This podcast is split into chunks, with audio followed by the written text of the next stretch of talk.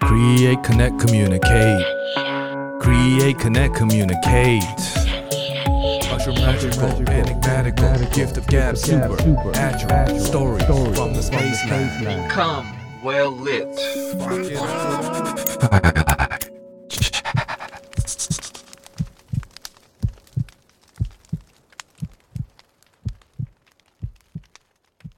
Nice. So you have you have something later tonight, right? Uh, yeah, we have the the what's it the Helong Yeah Yeah show. Uh, we have our Oh. uh, Qinggong Yan. Oh, Yeah, yeah. So we'll Nice. pop over to there after this. okay. Yeah, yeah. They're having some controversy recently. Yes. Were you there for that show? No, actually, that's the one show I subbed out. Um, Lucky you. Fortunately, unfortunately, I don't know. Well, I mean, well, I guess the new episode's coming out today, so you'll you'll see kind of the rebuttal. of Mainly him just you know, of course he apologizes. Him and and Bowen, I don't know how many times they they do the show and then they make an apology. They do the Yeah. show, they make the Bowen not as much, but Hulong really you know I feel bad. Yeah, yeah, he feels bad about it. Okay. I'm not sure what the schedule is. The apology schedule. The yeah, apology the- tour. yes, exactly. And- but he does say one thing too. He does say, you know, this was the guest, and we obviously do not. yeah, Yeah, exactly. he said this was the guest, and people went after him said because oh, but you kept it. Yeah. Yeah, Ah, it's- but again, that's you not know, the fair. guest doesn't represent the show. Yeah, exactly. Exactly. And then so- you just that's the thing, right? You have to just keep making disclaimers and Yeah, like, yeah, yeah. And- Everything needs and a trigger everyone- warning and Yeah, and everyone knows the show. I mean, they go in after Xi Jinping, you know, way, you know, which is way more, con- you know, obviously I, I'm not, you know, say one thing is more controversial than the other. Right, right, right. But They obviously go for something that's way more politically sensitive. And so it's just, yeah, it's, it's really interesting. And Most of the sponsors backed out right away. I know, I saw yeah, that. yeah. So even Like, the, really? yeah, because usually we go and we have a couple of drinks because uh, Johnny Walker is one of the sponsors. Oh. They usually have a couple of bottles there. We go down, hey, is it- oh, there's no more bottles. Okay. Really? yeah, they They pulled took everything. away the whiskey Yeah, immediately. yeah, they took away the whiskey. We're all like, no. They- they cut the tap. No way. Yeah. So, That's interesting, really. Yeah. but yeah, usually, I mean, I've been working with the STR network for a while now, or I should say, working for. You know, they know what they're doing doesn't exist here, is not accepted here. Exactly. Um, the mainstream media won't go anywhere near them. So. Oh, Right. But yeah, they know what they're doing is is very different, and that it has to be pushed, and that they're going to get a lot of pushback, which is very, very true. yes. Yeah. Yeah. I love it. I love it if that's Brian's attitude, Mhm. Bowen, and just just go for it, you know. Exactly. Exactly. So, Yeah. Do what you feels right. Exactly. Yeah. Yeah, for sure. 100%. And, you know, he's a co- he's a comedian, so Yeah, he's a comedian. I mean, my part, I'm just in the band. We hang out, we drink. You know, that's- Exactly. But- no more Johnny Walker. yeah, for now, I'm sure they'll probably come back after. You know, That's right. There's a short memory here actually. yeah, yeah, yeah, yeah. There's yeah. like huge controversy and every media like just covers it for a while and then, Mhm. and people forget about it. Well, as I said, we were Saturday and it came up. It's like, well, Wang Lee Home can come back. Exactly. Uh, Taozi can come back. That's right. Uh, yeah, this is no problem. That's right. That's right. Exactly. Okay. Nice. So I'm thinking we'll just basically go from the roots and then climb all the way up. Sure, sure. All right. We'll see what happens. I will uh, give you a little bit of introduction and then we'll we'll just go from there. All right, cool. Okay, here we go, sir. Good afternoon, and welcome back to another episode of Firelight Chats, where we broadcast the most super, natural, and compelling voices and stories from our Space Lab studio here in Da'an, Taipei, Taiwan. In the early 1900s, in the country where jazz was born, the United States of America, the so called big band, or jazz orchestra, swung and Lindy hopped its way into existence. This type of musical jazz ensemble usually consists of 10 or more musicians of four sections trumpets, trombones, saxophones, and a rhythm section of guitar, piano, double bass, drums, and sometimes vibraphone. Fast forward to the 2000s, almost exactly 100 years later, and the TPO, or Taipei Professionals Orchestra, was born on another continent, in Taiwan, in the early days of the COVID 19 epidemic, when the work ran dry, but the music kept pouring out like moonshine and other libations during Prohibition. Our guest for today's episode is none other than the founder and director of this big band, featuring some of Taiwan's freshest, local, and international jazz talents. Today, a mere few years after its inception, The TPO has a regular gig at Smexi's, has performed at the biggest jazz festivals in Taiwan, headlined last year's much talked about National Day fireworks show in Taizong, and is fresh off the release of their first album entitled Rao Jing or Twisting Roots. The story behind the making of the album and the deep connections to Taiwan is intriguing enough as it is. But so is the story of the making of the man himself behind the band. From the Midwest of America, he's enviably managed to travel through 48 of the 50 states of the Union and accumulate decades of memories from an accompanying array of big band and Broadway experience. Playing with some of the greatest musicians and working on some of the most well known musicals, touring well beyond Avenue Q and other demarcations and borders. The two of us also happen to be infected by the same disease, perhaps genetic, or maybe not, the incorrigible draw of wanderlust. Both having sailed the great wide seas, stowing away on cruise ships in our younger days, both of us now having traveled to 50 plus, 50, 51, something like that, countries around the globe. And both of us always dreaming of yet another unexplored or unfamiliar musical encounter. So, here we are. Our most recent guest, a classical maestro of the piano. Our current guest of the hour or more, a jazzy player of woodwinds. And so, without further ado, let us ride those winds of change and fall deep like a redwood or a Taiwanese red cypress into the earth worm around and around surreptitiously in that delicious dirt, and then climb around and around the twisting roots, all the way up to the superfly sky. Mocha and I, eager to freestyle chat, create, connect, communicate, and indulge in the story of our special guest for this latest episode of Firelight Chats, the one and only Mr. Jim Geddes. Wow, nice intro. Welcome, welcome. Well, thank you, thank you. Happy to be here. Yes. As I mentioned in the intro, you have quite an amazing story that twists all over the place like a tree. We will eventually get to that album that I mentioned, this debut album of the TPO Big Band. But I think we can just actually dig down in that fertile soil and figure out where the roots of this man lie. I like where all these puns are going. Yes, Yeah. thank you, sir. so take us back, take us down deep into the ground. Well, roots be, you know, anywhere you go, you have new roots. The original ones are back in Wisconsin, in the USA, more countryside. The exact city is, well, like exact city is Oakfield, which is maybe a thousand people. And the countryside of that is not actually in the little village. Then a little bit older, I ended up moving to Fond du Lac, which is just north of Madison. Okay. Um, so very cold, especially for for Taiwanese. The first thing you will Mm. notice is that you have six months of mostly snow and, and ice and um, and frozen temperatures. How low does it get? Well, the coldest I've ever experienced. I remember one day I was in college up in Eau Claire. Eau Claire is famous because it's on two sides of a of a river. So there's the West Bank and the East Bank, um, and you have to cross this bridge across it. And this is actually how you know I have a Wisconsin accent because I say across to. A crust. Yeah, yeah. So just hearing Okay. that. Anyways, um, I had a thermometer with me because we knew it was cold already. Windshield was hitting about negative sixty. Negative 60. Yeah, that is yeah. ridiculous. So I um, know Fahrenheit Celsius is about the same around there. So Right. yeah, yeah. It's it's um, it's that cold that doesn't even matter. It if doesn't it's matter 'cause Fahrenheit or Celsius. I think anything below negative thirty right. is feels It basically just the- merges into one hellish. exactly. temperature. You know, it's it's so cold that you can f- you breathe and you can actually feel your nose hairs. 'cause They, Right. they freeze. Ooh. Yeah, yeah. Okay. It's a very interesting feeling. It's like symbols.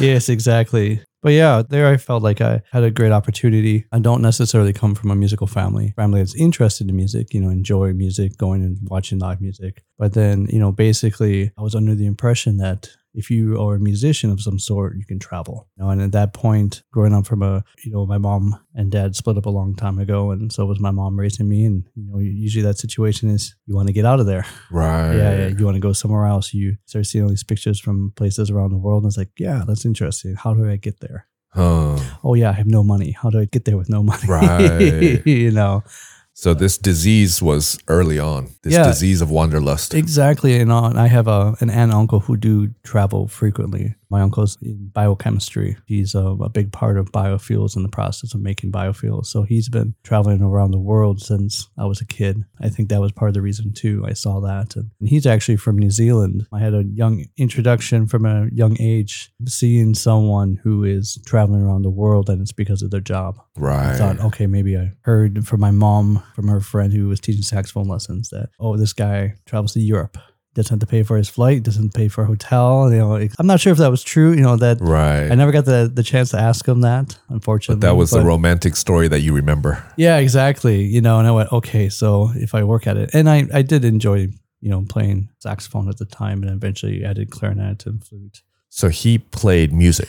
Yeah, he was. We call him the the local blues saxophone player. His name was Dan Gokenbach. Okay. he was very um, lighthearted, very happy. He was a cancer survivor from a young age, and so he always was very optimistic, but also very hardworking. You know, that was the one thing always ever taking lessons with him. He always made sure that I was working hard too. I think he saw that I had a passion or a reason why I wanted to be playing this. Okay. Um, so he did push me, and so that was pretty cool. you When know. did you start these saxophone lessons? would be end of fourth grade, beginning of fifth grade, so Okay. whatever age that is. And that was because of this kind of uncle. Yeah, you know, that both my I have two older sisters, they both play in the band. My oldest sister did play saxophone. And that's actually part of the reason why I play saxophone is because when I went in to, to sign up for the instruments, I actually signed up for trumpet. And then later on I go in and there's a saxophone there. And the band director's is like, Oh yeah, well, your mom called and said you already have a saxophone, so you're gonna play saxophone. Oh, that's funny. Because my mom had bought one for my older sister. Okay. Yeah. Split the costs. Yeah, yeah. Basically just okay, there- she's not gonna buy another instrument for me or rent one. So Of course. yeah. So that's how I kinda got stuck with saxophone. I see. and you're still playing to this day. Yes, I am. Wow. Okay. So if your sister had been playing the trumpet or the clarinet or the oboe, it might have been a different story for it you. might be a totally different story. you Right. know. I'm pretty sure I would have been some musician of some sort. A lot of times, you know, we always say, "Oh, the instrument affects you, and then your personality, or or this kind of personality more suits this instrument, or something like that." But I think some people who want to play music is kind of fate, I guess. Right. Yeah.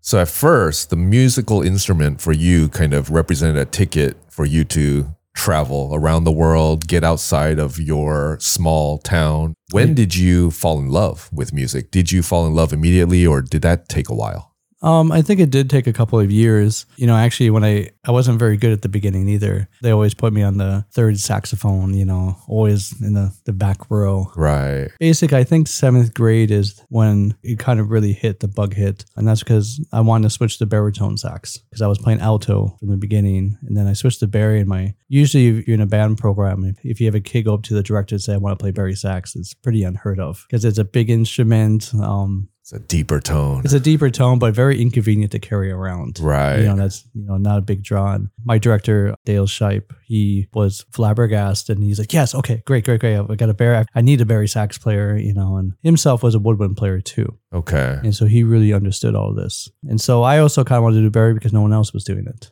I see. Yeah, I was about to ask you why did you choose the Barry and why did you want to do that? i went well you know i want to do something different Hmm. Um, so I picked up Barry Sachs, and then luckily, half half a year later, because they had a middle school big band, the kid who was playing Barry had very poor grades, you know, and so they ended up having to give up big band. Oh, I see. Um, and so there was a open spot, and so my director put me in there right away, and so that was kind of the opportunity into there. right. Yeah. Thank goodness. You Yeah, was such a poor student. exactly. I almost like.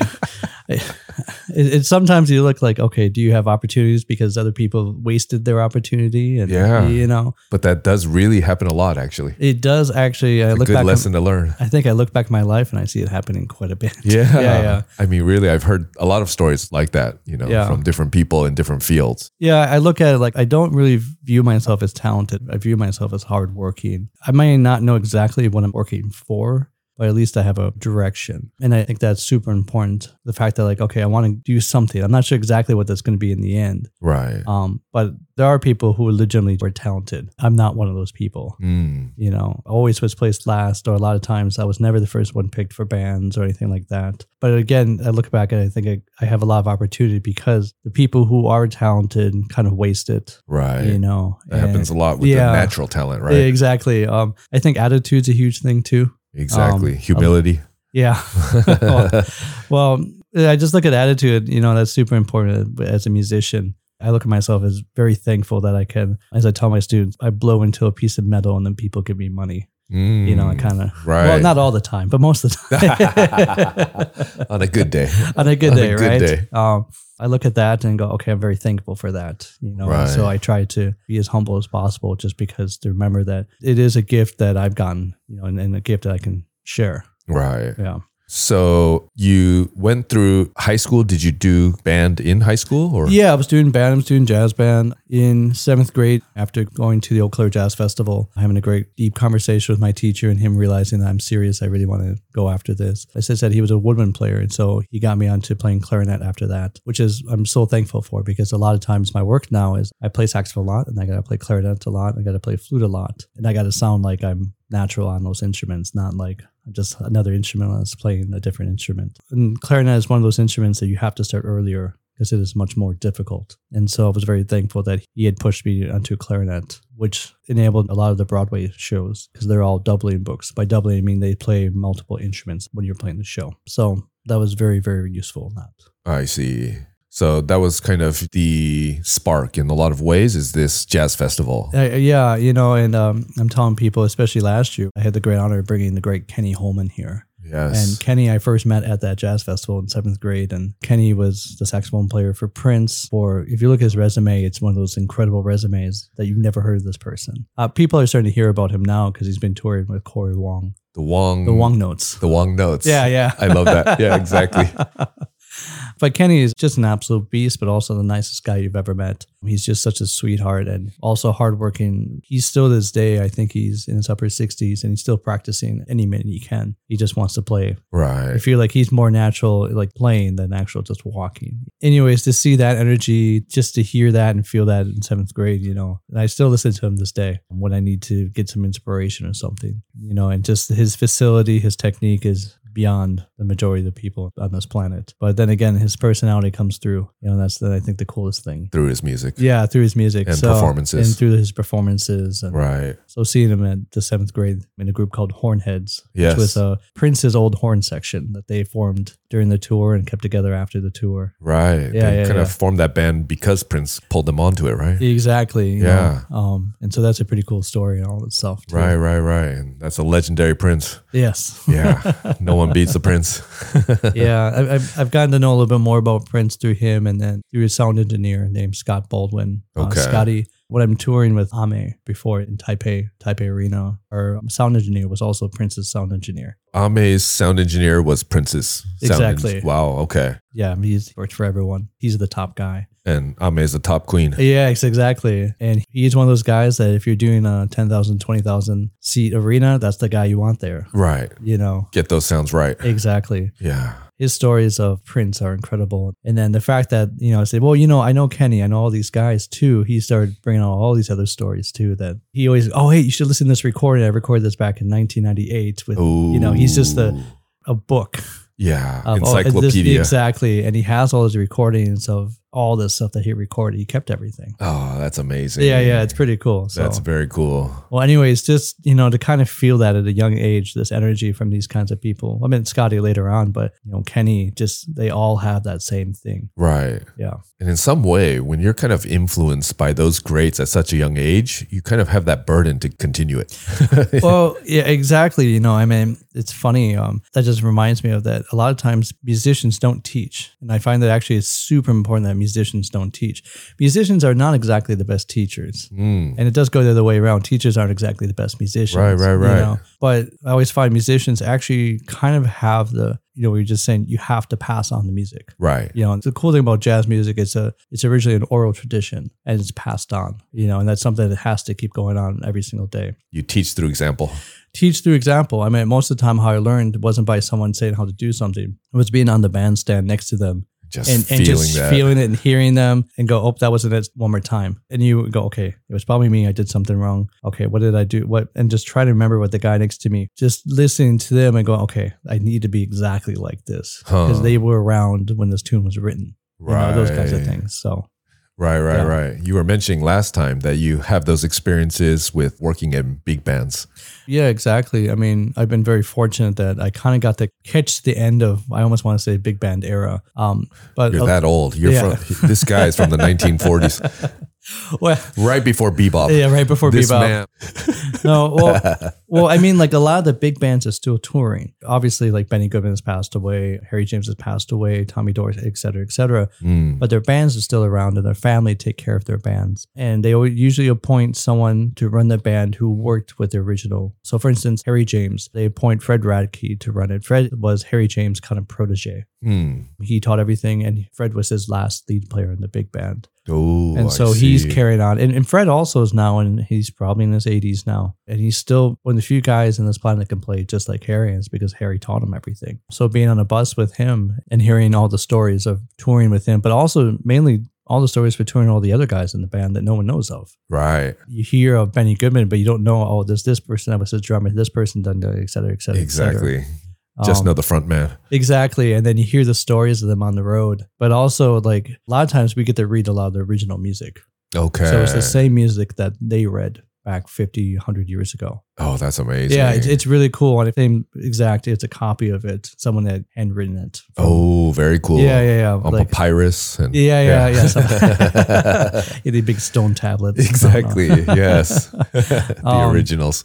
yeah, so it, it's cool that to see like, okay, I read this, but what I'm reading and what they're playing is completely different. Exactly. And there's there's a Right. reason for it too. So I'm on a tour bus with these guys, and so I can ask them. I said, "Why did the end of threes are this way?" And most of the times, like the usual answer is, "I have no idea." But this person who knows what he's doing always does it. So I did that. You know, these were the usual answers for that. but that's a great part of music, right? It's Yeah. that feeling. It's, it's you just don't a have lot to of necessarily feeling. explain it as you're saying with that kind of teaching idea right you don't necessarily have to break it down and deconstruct everything Well, exactly. Again, that's the reason why a lot of musicians are bad teachers because they can't explain it. right right you know and there are some that definitely can i myself i've i've taken the time to learn how to teach Hmm. you know and then i find when i teach it's very different than college teachers or people who just teach from a book right you know because that's kind of the, the main way people teach now they just they read a book they hear the examples and then you're supposed to just uh, Copy it. copy it repeat yeah, and repeat. You know, that's the kind of the biggest difference between teachers and performers. The performers feel it. They may not un- understand what they're doing, but they feel it and they feel it multiple times, you know, not just once every three months during a, a senior recital, a recital of some sort, you know. I'm not I'm not downgrading. There are teachers that are also super important because they can do things that musicians can't do. They can tell a student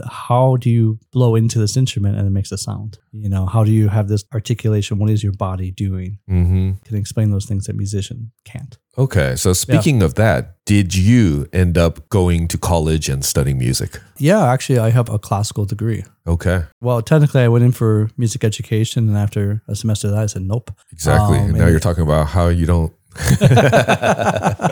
well, no, I, actually, the main thing that turned me off was the program that they don't want you to be a musician; they want you to be a teacher. Because I, you know, from all the upperclassmen, seeing people who really dove into it weren't able to play their instruments. My first thought was, well, they can't play their instruments. How can they teach? You know, at least that was my thought back that's then. a simple logic right Yeah. yeah, and so that turned me off to that right away. you know so then i actually switched to composition for a couple of years oh interesting um, and then actually i took a year of school off i went and worked out on cruise ships oh so that was, okay. that was kind of the beginning of my cruise ships a i was i ran out of money okay yeah it's the Um, money issue again yep but b i'm super fortunate because it was an opportunity to play every single day yeah every day you have a show every day you need to be at 100% also playing jazz improvising there's guys you're playing next to who've been playing on that gig for 30 years yeah yeah and you can't sound any different than them you know it's a specific environment, uh, Very industry, a specific. niche. Yeah. yeah, Yeah. I mean, and that's where I mean, I guess Wisconsin is a place to learn to drink, but cruise ships is also another place to learn how to Right. drink.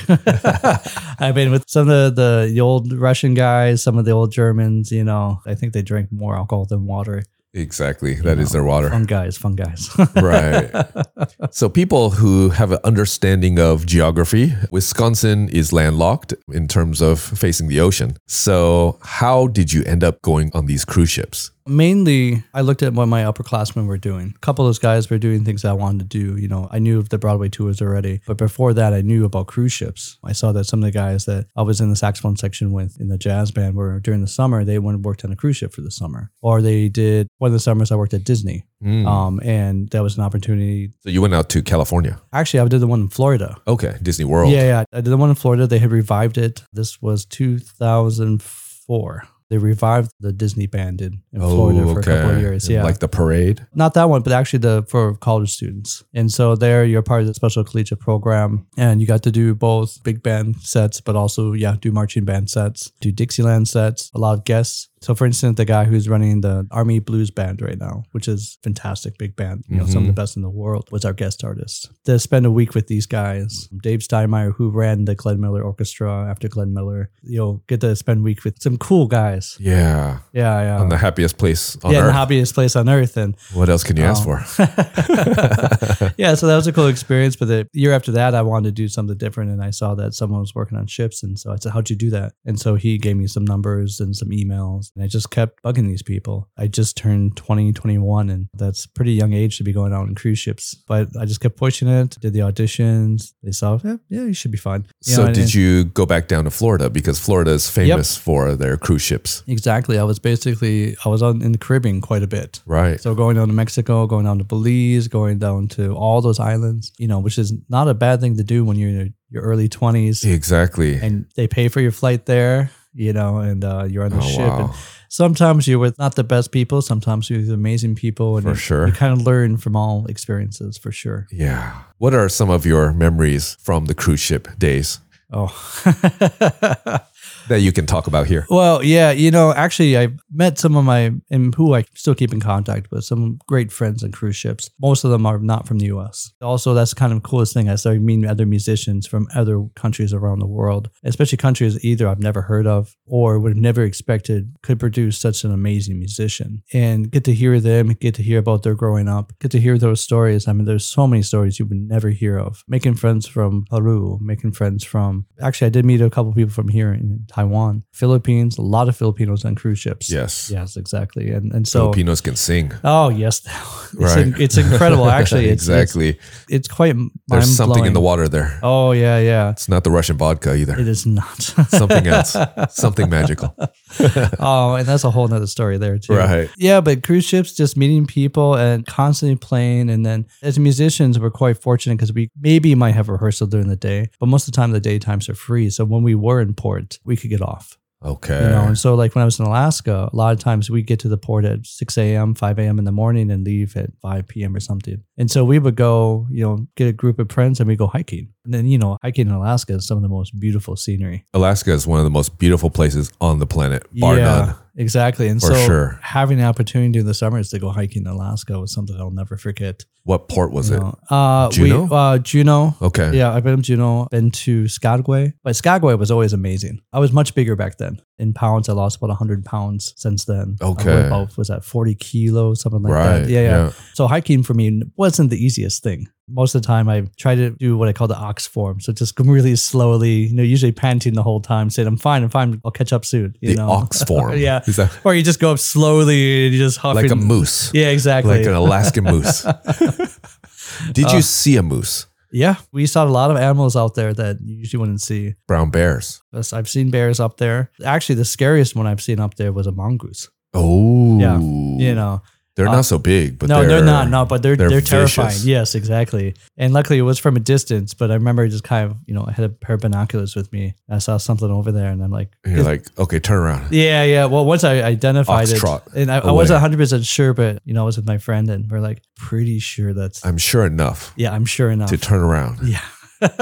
yeah. And then later on, you know, we, I didn't have exactly iPhone 15. Well, I Right. don't have it right now, but you know, we took a picture of it and it went back and like, yeah, okay, that's what it, That's what it was. it was what it was. You know, Okay. it's just a terrifying animal. Alaska's a wild place It uh, is, it is, but again, absolutely amazing. And for sure. um, but one of the stories that I remember is that one particular day we were going to do the hardest hike we were ever going to do. We left right away at 5 a.m. because he had to. And it took us six hours to get up. And it was above the tree line. And I think it, to this date, it's still the, the highest I've ever hiked. But I remember it was, it was so quiet up there at the top that you can hear your heartbeat. Oh, It was just amazing. Nice. You know, just an amazing feeling. And then I went all the way down, and the guys went back to the ship to take a rest. And I just wanted to have a coffee at a coffee shop in downtown Skagway. And downtown Skagway is not downtown Skagway. They built it for tourists. okay. Yeah, so it's all fake. You know, it's not. I see. you It's know, like Disney World. Yeah, it's kind of of a- Disney World, but it's meant to look like you know the Gold Rush or something. like Exactly. that. rustic.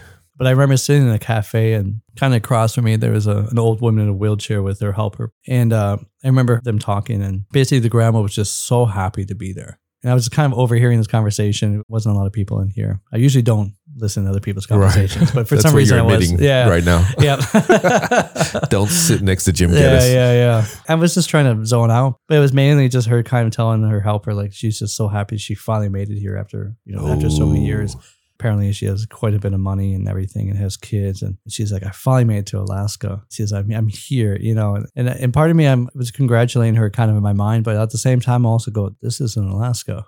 Oh, like that's where, where, funny. where, where I was was Right. Alaska, you know, where you could see the glaciers, you can see all, and you know, and she's in this place that was built for tourists. That's interesting. You know, and she was on a ship, so she didn't actually get to stay overnight there. But it's accessible because she's in a wheelchair; she can't walk. right. You know, and probably Hopefully, she doesn't hear this, so we crush her dreams. yeah. I I- well, this is And- many years ago, so if she's still around, oh, she deserves to hear the story. She really, she really inspired True. me. But that was really my inspiration. Going, okay, I can't. You know, I can't just be going after money. Mm. You know, I gotta. I mean, I, I have to have enough where I can pay my bills, have a, a decent, you know, healthy lifestyle. But I can't make that my end goal. Huh. You know, because Those experiences. Yeah, exactly. I feel like my experience is going to be way more valuable than this person who worked her herself to the bones and then couldn't do anything after she did have all this money. I she see. Couldn't, she couldn't use it, and the people who she raised and everything wasn't by her side. I'm just seeing the situation, you know, from my head, but that- I Right. saw that. I went, okay, so I'm trying to live a little bit more. Try to see the real things as much as I can. Exactly, exactly. And so after that, I made me sure that every time I was on a cruise ship, I would go somewhere new or go to Europe or go to, well, here, Asia. Right. Yeah. Right. Right. Right.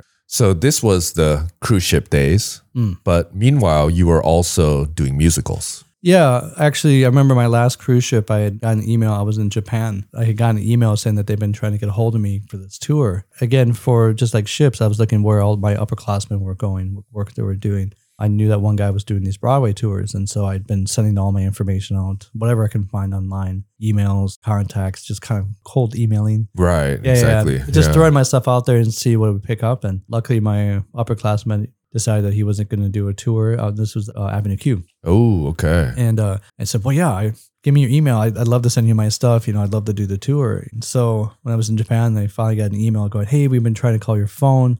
Uh, What are you at sea or something? well, I- yeah. um, but yeah, so I got the email and said, hey, we want to do this. And right at the same time, I was actually in line to become a music director for the cruise ships. huh. Um, Okay. and so my next ship, I was supposed to be a music director for it and kind of you know getting way better paycheck, a lot more responsibility. But the noticeable difference between the tour and the and the musical director was well the paycheck. Ship is okay, you know, you don't have Right. any expenses, you don't have rent and everything, so it makes sense. It wasn't the most amazing, you know, but it was also a, another chance okay. you know, to do something different. And I knew I didn't want to stay on ships. You know, ships was kind of a middle point. it's a means to an end. Yeah, yeah, and yeah. a way to pay the bills when you were needing that money as yeah, a exactly, exactly. college student, right? Yeah. And so I had the opportunity to go on there. And so I, I went to the cruise company and said, well, hey, if you can match this, I'll, I'll stay here since, you know, you had offered me this first. Obviously that didn't happen. Right. And you knew it wouldn't. So perfect. Yeah. And I knew it wouldn't. So, um, yeah. So that's how I kind of got my first tour. The funny part, it started off in Tokyo. okay. So this musical career of yours starts in Tokyo Mm. with Avenue Q, which Yep. is an amazing musical. It was Yeah. actually one of my favorites. Well, it's funny because a lot of people here don't know it. I know. Um, and they, it's not a famous one, but it's so good. Yeah, in, in the US, it- I think it's more famous. They originally started in Vegas, actually, which makes sense because it is an R rated musical. It is. It Yeah. touches upon themes. They have many themes that are usually not very children friendly. Exactly. not even adult friendly nowadays Uh, oh, yeah. with the culture I wars. actually haven't even thought about that. right? Yeah. Because Um, it really touches upon these kind of uh, It does. quote unquote controversial themes. You know, and that's the thing about music and musicals. They always try to push these themes way before it becomes a thing. Exactly. And so they were, you know, Avenue Q is about this show in on Avenue Q in New York, and it's a very cultural area, and so there are a lot of themes upon that about young kids growing up, and it's all in Muppet form. I know. It's like an adult Sesame Street Exactly. with Muppets, with puppets. Exactly. And I, I still remember one of my biggest supporters is, is my grandma, my dad's mom. And uh, when we were coming through Wisconsin with the show, I was like, hey, grandma, yeah, there's lots of other shows. Just this one could probably sit out and you'll be Right. fine. And she forced her way. You know, she's like, I'm going to come and see the show. After the show, I, I still remember I said, so, hey, grandma, what do you think? She's like, well, the lights were nice. The li- What a sweet grandma. It- That's she- like the perfect. Yeah, she's one of the yeah. I, I I love her dearly, and, and yeah, I just that's why I knew. I just kind of laughed. I'm like, okay. And my aunt looked at me. She's like, "Yep." That's hilarious. Yeah, it has one of the most memorable songs for me. It was the Everybody's Just a Little Bit Racist. oh yeah, yeah. I don't know if that's the exact title, but the lyrics It- go It's something pretty close. like that. yeah, I'm pretty sure. Yeah, yeah, so funny. yeah. I I remember just laughing so hard watching that. That skit is just so good. it's hilarious, and you know, and, and go back. We started in Tokyo, so they had uh, these two big translator boards on the side, and they had to translate all that into Japanese. Right. That's we were talking about that the other day. The difficulty of translating, right? Mm. Whether you translate something directly or you have to kind of figure out the nuance of that culture. Well, exactly. How do you explain this, or what do you do? Is you make something that is relevant to that culture. Right. Exactly. Because racism in the States is a little bit different from the racism in Asia. Well, it, it is there, and you know, and It's there. and I don't mind telling the story. I remember we were with I won't say any names, but in the actual show, we have two people who are Asian because there's an Asian character in the show. So one of the girls, she's actually half Korean, half European, and so she was the main role, and her understudy was actually Japanese descent. And so the main character, she didn't speak any other language, uh, to my knowledge, she probably did. Um, but the understudy, she spoke fluent Japanese. She grew up with that, and so she started explaining, like, oh, okay, she's actually giving him a little bit of a Korean Japanese accent in the writing to make it kind of funnier. But also, I remember we were with some of her friends in Japan, and we were hanging out. They saw the show, and her friends like, she's not Japanese, is she? You know, and she's like, oh, she's half Korean. They go, oh, that's why we could smell her from the audience. I was like, oh no, oh no, oh no, oh no, oh no. no. and I just went, okay. oh wow. Yep. And that's when I started realizing actually it's way worse over here, you know, especially between Korean and Japan. You Yes. Know? Exactly. Um, and Some it was deep just- history. Exactly. 'cause the- I'm pretty sure the character is Japanese in Avenue Q. And so to Right. have someone who's half Korean, half European playing that was, yeah. It's perfect. Yeah, exactly. um, yeah, but that, that was fun, you know, and just seeing the reactions in the more conservative parts of the US, going to Montana. Oh, that's you know, interesting. Uh, where was it? What was it called? There's a city in Montana. I can't remember it. Billings. Well, Billy, a small No. city, small Oh, Okay. city, but have a big theater history. Actually, they have a huge mining operation, and so that theater has been there forever. But super conservative area. And I remember the theater was so tiny that the band actually was the person in the front row was actually sitting probably at the same level as the band. We weren't Okay. down in the pit because they didn't have a pit there, and so we could hear everything they were saying. I see. And during this show, hearing some of the very conservative people, just like, what? You know, just hearing them shocked and totally offended and everything. And just us trying to keep a straight face and try to play the show is just oh, absolutely wow. the most hilarious, but probably difficult thing I've done in a while. Oh my goodness. Well, it's funny. The first half of the show was super quiet, and then after the intermission, the audience completely turned around. It's because all those people who were offended had left, Okay. and so the there you people go. who really did want to enjoy the show, now they could party. yeah, enjoy it, it the was show. Totally, it had a complete turnaround. It was pretty cool. Oh, that's funny. Yeah, yeah. And again, you know, I had the kind of the ability to be to every inch, you know, of, of the U.S. and get to see everything. Get to see, you know, everyone's more the same, but also very different. You know, landscape is very different. I've been to places I never ever thought that you know I would have a chance to go to. I mean, 48 out of 50 states. That's crazy. Yeah, and it's one of those says Hawaii. I haven't been to Hawaii out there. You know, if I someone wants to know. bring How me to dare Hawaii, you. I'll, I'll be How more than happy. dare you? Sorry, And then what is the other one? uh, I'm pretty sure it's Delaware. Delaware. Yeah, yeah, yeah. Okay. That one's excusable. Yeah. No, sorry. Sorry, Delawareans out there. We joke, of course. Um, but yeah, Oh, All you corporations out there in Delaware, yeah. we joke. um, but you know, and seeing stuff and you know, spending time in Dallas and Austin Mm. and uh, throughout like Wyoming and Montana, Oregon, just all these different places. It was pretty cool. I guess it's such a difficult question, but what was the most memorable city or performance across these 48 states of the US? Hmm. I have to think about that for a second. He is digging deep. Yeah, I'm digging deep because this He's is a while ago digging now.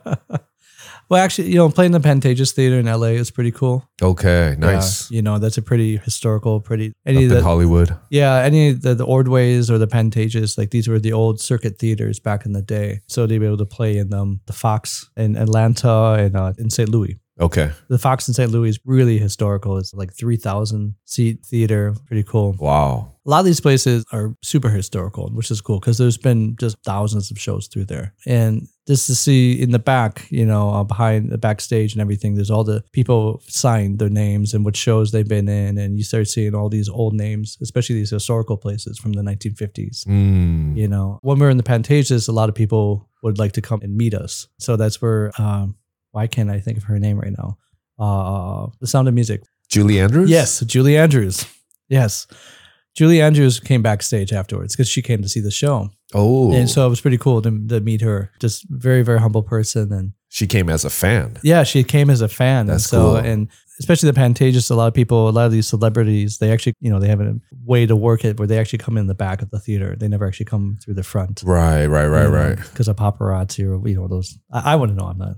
Exactly. just like just Yeah. like Jim Geddes. Yeah, yeah. No, no, no, no. The off, complete farthest thing from Jim Geddes is what this is. But basically, I mean, everyone in the US really, really enjoys musical theater. It's in the history. I think a lot of the shows are meant to touch parts of life that are usually not spoken upon or different types of themes. I mean, come to modern day here in Taiwan, it's they're trying Yeah. you know, it, it wasn't really ever brought here. You know, when I was doing tours with uh, Adam's family or whatever musical here in Asia, we never came to Taiwan. You know, and right now it's very rare when a besides Phantom of the Opera, uh, Yes. the huge ticket selling shows. You know, Exactly. um, usually they they stay clear of Taiwan. It's too small of a market right now. Yeah, that or usually it's an investor issue because most of the time when a show comes over to Asia from the U.S., okay, the Singapore venue is going to help with the flights. Okay, this venue is going to help with bringing the props over. This venue is going to help with hotels. This venue, they all work together. And I think Taiwan keeps themselves separated. Um, Right. I know there's also copyright issues. And this Yes, is and we'll get to something- that as yeah, well. Yeah, so we'll get to that later. Uh, and I don't All wanna- of these themes pretty yeah, much. I don't want to talk about politically between China and Taiwan, but I know that there is one country that tends to buy up a lot of copyright. Another country cannot use them. Another country. Yeah, yeah, I, yeah uh, ah, This is Okay, how okay. difficult this conversation is. exactly, exactly. But we're just speaking hypothetically anyway. You know? Yes, exactly. um, any, anyway, so I know that's also another reason why shows cannot come here. Right. um, because you can only use a certain copyright a certain amount of times. And copyrights divide between Asia, South America, North America, Europe. And so you have to buy a copyright to each one, and you can only do it there so many times, et cetera, I et cetera. see. Wow. Okay. It might not be your production of it either. It could be uh, Rent. There could be five different productions of Rent, and if they're doing it in Shanghai, you know, and then Japan can only do it once. Oh, really? Yeah, yeah. Okay. These type of things are. I'm not the expert on this either, and it could have changed since I've been on tour too, which Okay. usually is quite possible. Things change over here quite fast. Yeah. Yeah, yeah, yeah. Okay. So you mentioned Avenue Q. You just briefly mentioned the Adams Family. What Mhm. other musicals did you work on? Well, I did a Christmas one called Elf. Yes. E L F, not A L F. Right. Yeah, there's there's a monster Yeah, named so- Alf. in the U.S. before Elf was famous, you know, I'm saying I'm doing this musical called Elf, and they're like Elf, oh, I loved him. The 1980s TV shows. Like, no, no, no, no, no, no. exactly. Um, which was fun. It's usually three months of the year, and usually Christmas you get a lot of kids coming and seeing the show. Based on a film. Exactly. So that was a lot of fun. How the Grinch Stole Christmas was another Christmas one I did. That was the shorter show. So a lot of times we had the opportunity to play three of them in a day. Oh, okay. And so oh, the other thing too I'd like to mention is usually when in tour, we usually play eight shows a week. Eight shows a exactly. week. So usually the typical schedule is Tuesday and then a double Wednesday, Thursday, Friday, double Saturday, Sunday, or something similar to that. Because usually on Wednesday, actually here in Taiwan also, the school children get out. yeah, at- they at- have a matinee. yeah, yeah. So they have a matinee for the school children. Exactly. Yeah. Wow. So especially the orchestra, you guys have to play every single time. Yeah, and then you know, since Grinch was such a shorter show, we had three of those a day, Yeah. and wow. so we we did twelve a week. No way. Yeah, yeah, yeah, yeah. That's crazy. I remember we would have like an 11 o'clock show, a four o'clock show, and a seven o'clock show. And so uh, that was always fun. How is being on the road? um, it's great, fun, awful, terrible, everything.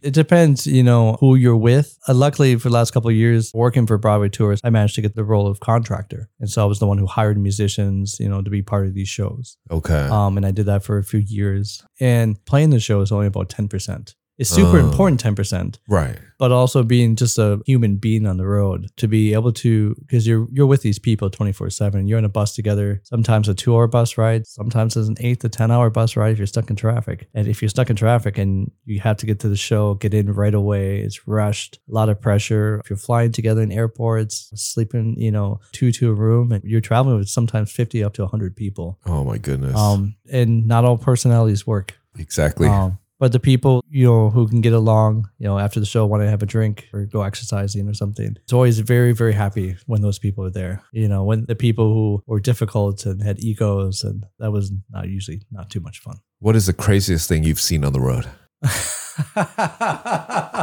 He doesn't have to dig deep. He's just wondering no, no, no. how much he can say here. No, when people they ask me about, I think uh, Cincinnati. When they ask me, oh, "Hey, how was Cincinnati?" Or, you know, you've been to Cincinnati. Yes, I remember. That's why I saw someone burned alive.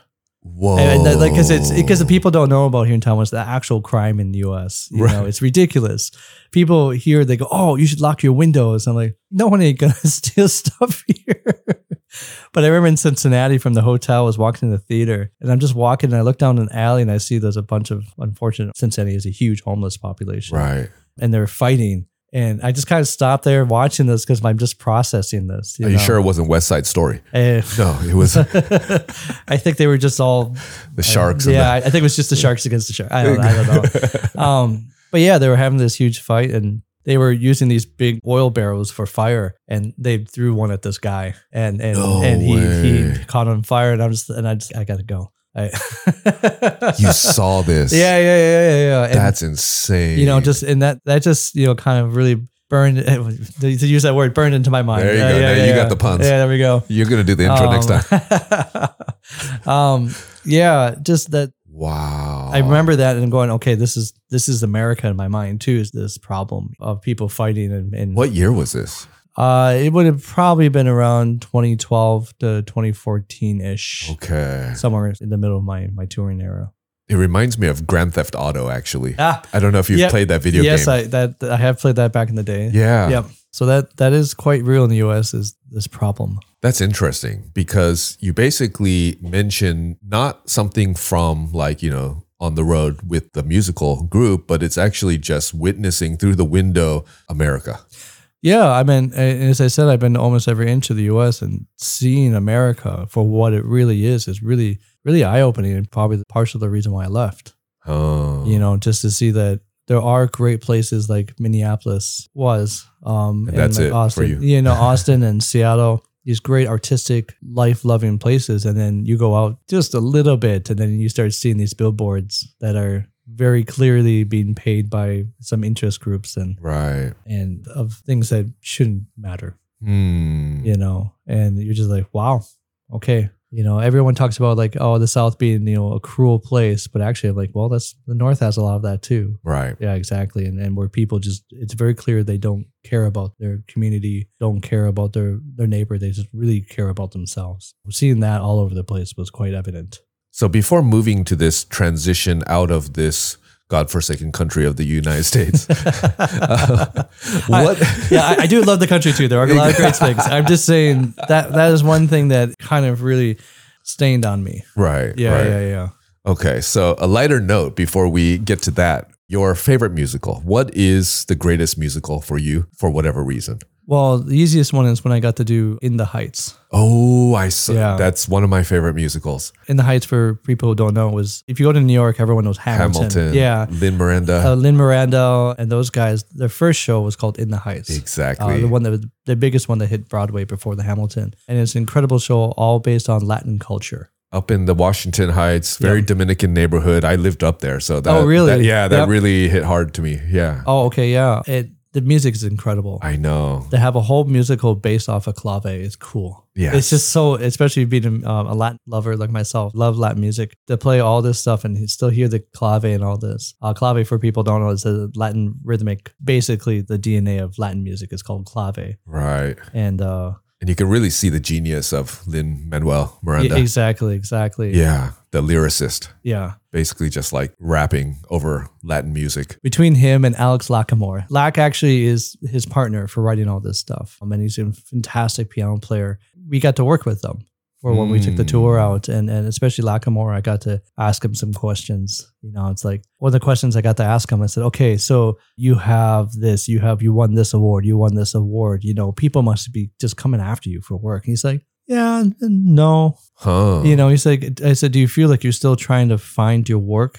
You know, I said, Mm. because in the, at the end of the day, we're all freelance. And he said, well, I'm lucky because I'm around a group of people that were creating things. And I go, okay, so you just go up to him, hey, let's talk about this. He's like, no, a lot of times we're just hanging out. We're talking about projects. And he said, hey, you know, it'd be really cool. You should have some kind of music for this Huh. um, you know, what if you did this kind of groove instead? Or how about this kind of beat instead? And that's how, and then they s- started creating these relationships that way. And he said most of his work work from relationships that he created with people who he clicked. yeah. That's one of the musicals that I watch multiple times. Yeah, actually. it, that was probably the only musical I do love a lot of other ones, but after a year that I did not hate, you know, that I could So still every good. single day to this day if I could. You know, play it, and it's funny because I can tell how much that musical has influenced all modern musicals. I can hear some of the the way the music was written. That if I watch another musical, or actually even pop music, there's a lot of pop music that I listen now. I'm going, oh, that's originally from In the Heights. yeah. It was seriously a genre bender at Yeah. that time.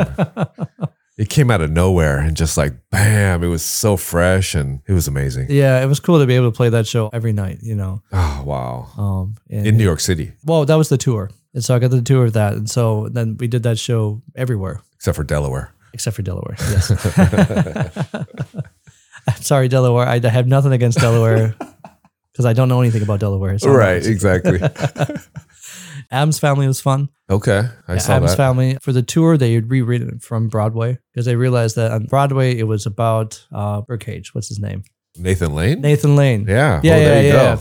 Uh, it was more centered around Nathan Lane. Yeah. And they realized that actually might have been one of the failures of the show on Broadway. And so what they did is uh, what a good director does is make it about the young girl, Right. Yeah. Yes. uh, about Adam, uh, about Wednesday. yeah. Wednesday. You know, which yeah. now this is just a huge, Exactly. you know, TV show about her. Um, yep. It's and all so- Wednesday now. yes, it is. But yeah, and so the musical was that was pretty fun, and that was one of the main tours I did over here in Asia. We went to Singapore for a while. We went to Hong Kong. We went to Macau. Went to Guangzhou and some places in China. That was kind of my really first longer stay here in Asia was with that tour. With Adam's family. Yeah, with Adam's family. So is that kind of the reason also during this time why you decide to stay in Asia?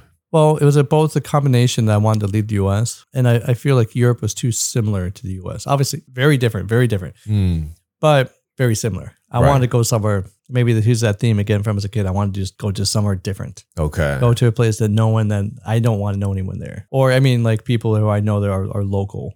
And so I, I knew it was Asia, and so I, I spent some time in Tokyo, some time in Shanghai, Hong Kong, and Taipei. And I felt like every time I came here in Taipei, it was more relaxed, kind of catch your breath. But I think the main thing was that if I wanted to leave Taipei and go somewhere else in the country, it's super easy. Yeah. Super That's what convenient. my last guest said. It's a perfect place from which to kind of take off and go other places, tour around Asia as well. Yeah, I mean, if I before the pandemic, a lot of times I would go, "Oh, I've got five days off coming up. What is the cheapest flight to where?"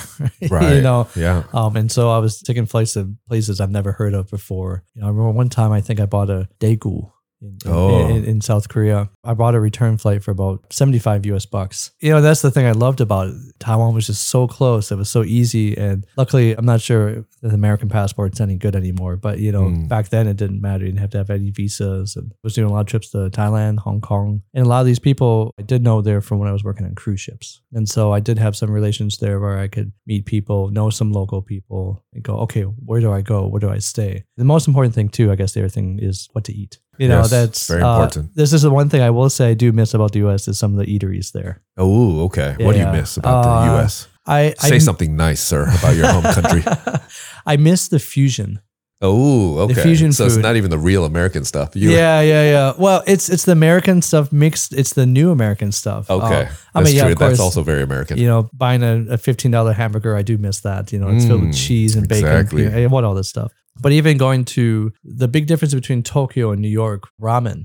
Ooh. If you go to ramen in Tokyo, it has to be the ramen. And if it doesn't taste like what it should taste like, it's not ramen. But then I remember in New York, I went to maybe it was Ivan Ramen. I uh, oh, somewhere- I know in the Lower East Side. Yeah, yeah, yeah. And, I and, know, and they had yeah. a special that day because one of my friends, you have to go here. And I said, okay. I went there and they had a special. I said, what's the special? I said, it's coffee, chocolate based ramen. Oh, that's funny. And it's black, you know? And I was like, what? Wow, and you had it. And it was amazing. Oh, Absolutely like one of my favorite dishes that I'll never forget. If I would go to Japan and said I had chocolate and coffee ramen, they would just, they would have a heart attack, you know? exactly. but then you go to Japan and you have ramen. It's pretty good there too. Right, right, Yeah. right, right. But the U.S. the fusion food. I lived in L.A. for a couple of years, and just some of the Latin cuisine. exactly. Um, you know, if you start going to East L.A., East L.A. is a huge melting pot of all these different Latin cultures. Yeah, you have uh, Mexican culture, but a lot of Salvadorians. uh, Salvadorian, uh, Peruvian, uh, Bolivian. Uh, pupusas. yeah, yeah, it was amazing. You know. Oh, Um, and if you go up into Seattle, start having more Asian, you know, that's one thing I do miss about the U.S. is eating. I've, I've heard recently all the food prices have tripled,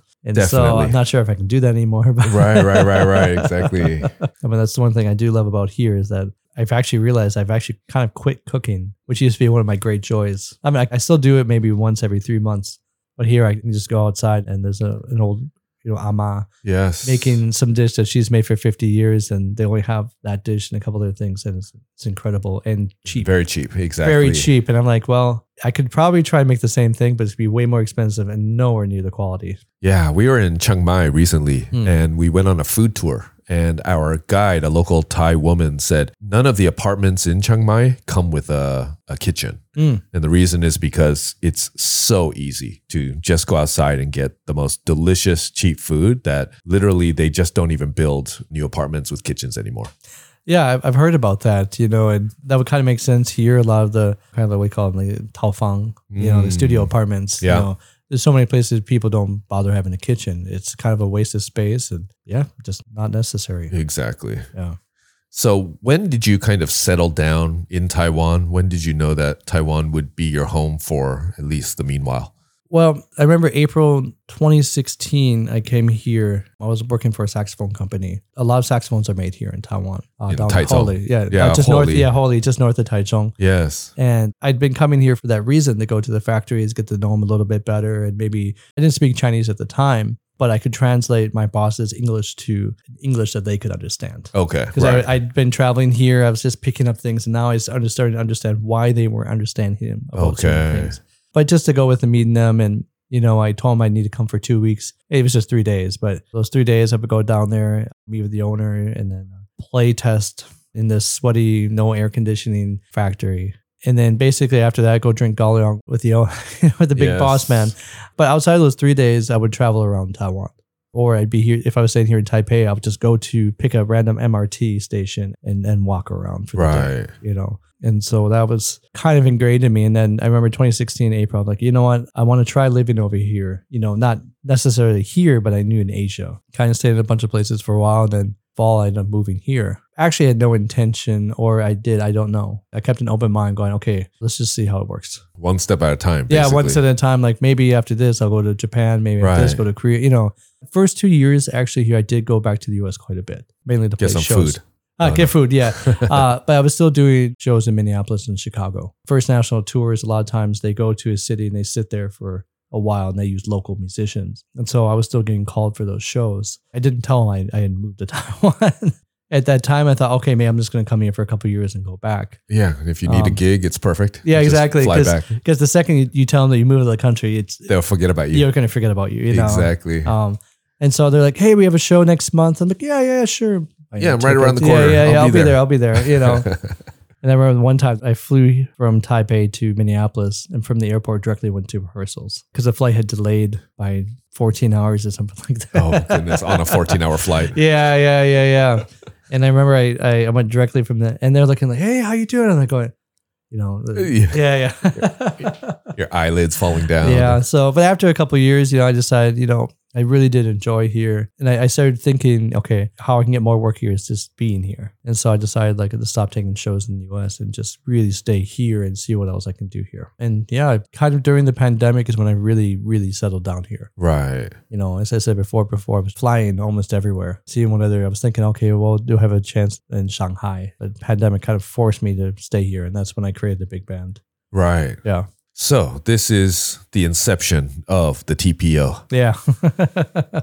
Tell us about this project of yours. During the early days of COVID, you were stuck here. Everyone was stuck behind closed borders as well. After a while, Taiwan closed their borders.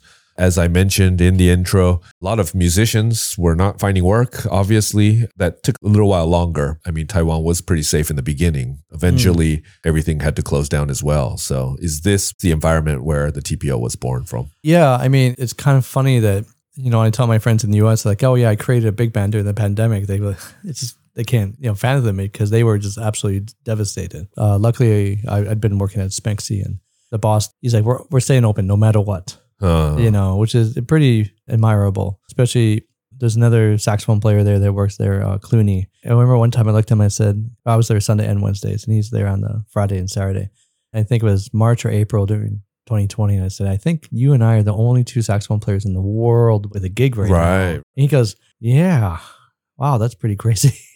and you know, and, and April and May wasn't getting any better. Looked like it's gonna be around for a while. And all these musicians were just kind of starting to go out to jam sessions again. And these musicians who I'd never met because they're usually on tours. Or for instance, Alin's band was here in Taiwan. They kind of got trapped here because they couldn't China shut their border and they couldn't get back into China. Right. They got plenty of spare cash. Yeah. And so they, they decided to rent a place here and got to know them a little bit. And, uh, and I started realizing, well, maybe there's something that we can do. And then the, the boss at Smexy just said, we were having a conversation. He's like, yeah, well, during the daytime, if you ever have a band that wants to rehearse or something like that, you're more than welcome to Hmm. do it here. I kind of joked. I said, well, I've always wanted to start a big band. And then he looked at me with these biggest eyes and he's like, you can do big band? I said, well, yeah, I- I've got a lot of music. That's kind of my background. He lived in Shanghai before you know, Shanghai has a pretty good big band scene. So he was just floored by the idea. And so I said, well, I just want to have a rehearsal band. And so the idea was just to have these guys come in and play some of these charts that everyone knows, you know, the big band guys know in the US, or throw some new stuff at them, or just more difficult music that we usually don't get to play on a daily basis. Uh, So we had a combination of tour guys. A lot of guys had come back to Taiwan that were either of Taiwan national who grew up in the U.S. or Canada, or or, or Huachao, they're of Taiwanese Yeah. blood, or they're Taiwanese who have been living in New York right. or living in somewhere, and they came back, and so it was kind of a cool combination of all this. And I thought, okay, yeah, just let's just try it, you know. And I thought it would just kind of stay as a rehearsal band. And the actually the other reason why too is because I wanted to model the L.A. scene, uh, Los Okay. Angeles. LA has like 200, 300 big bands. And this is how everyone knows each other. And that's because everyone goes and rehearses in these big bands. Even like um, you have the guys who are doctors and they just do it on their free time. You have guys Mm. who are during the day they're recording Batman or some Marvel movie, and then during free time they go and they rehearse in these big bands. You know, These Right. these these top these top top top musicians. It's a nexus for all this E-, talent. Exactly, and I mean it was a community builder. Right. And I, I noticed here in Taipei, there was no community of musicians for whatever reason. And I went, okay, well, maybe if I started a big band and if other people started a big band, that'd be great because it would be able to bring at least 20 musicians into the same room. You know, saxophone players, the big band has five saxophone players. Right. Most pop gigs here or whatever gigs, you have one saxophone player. And so this is an opportunity for every saxophone player to start to get to know each other here, trumpet and trombone players, et cetera, et cetera Mm-hmm. and after a while it, i viewed it as a way for musicians to improve themselves okay i want a band that is not just yeah we can just come and play and have fun but also i want to make sure everyone's getting something because we're musicians we needed to find an outlet to Im- improve um, i mean i play a lot of very long notes for my pop stuff which doesn't take a lot of talent um, and it's it's not very exciting you know Uh, um, and so a lot of the guys who come into big band, they find it very exciting because the music is difficult. They have to work for it. and it is just a lot of fun. And so having this band was meant for more of those that type of player. There's some people that do teach, but mainly these guys are the guys who are playing all the time. And it was really cool to to see them really enjoy it. I invited everyone to kind of also participate, but like, hey, if you have charge, you want to do something, you know, just let me know. It'd be more fun. I'll lead it, but this is your guys' band, you know. And so I've kind of gone with that concept. So were you composing, arranging, or doing any Uh, of these things as well? Uh, I very little. I do more now. Okay. Um, but at the beginning, luckily, I had a library that I've had for a while. Either I purchased them or I knew the composers and they just gave it to me. Hmm. Actually, when we started the band, I had a lot of other friends. During the pandemic, it was perfect because there are composers that don't have anyone who can play their music. right. And so it was an opportunity that, hey, I have a friend in the US. He just wrote a new chart. He just gave it to me. Let's read it. I see. Yeah, yeah. So we had a lot of that. And so I was Okay. able to reconnect because of this band, reconnect with a lot of composer friends of mine in the US. And they would write new charts, send it our way, we record it, send it right back. Right. So you started this initially as kind of a rehearsal thing, Yeah. but it turned into something a little more substantive. Well, yeah, after a couple of months, you know, everyone was like, wow, this actually, including myself, we were quite surprised how well things were going. Right. You know, and then after a while, the boss suggested, it's like, well, how about we do a, a Wednesday night or a Thursday night and just have a show?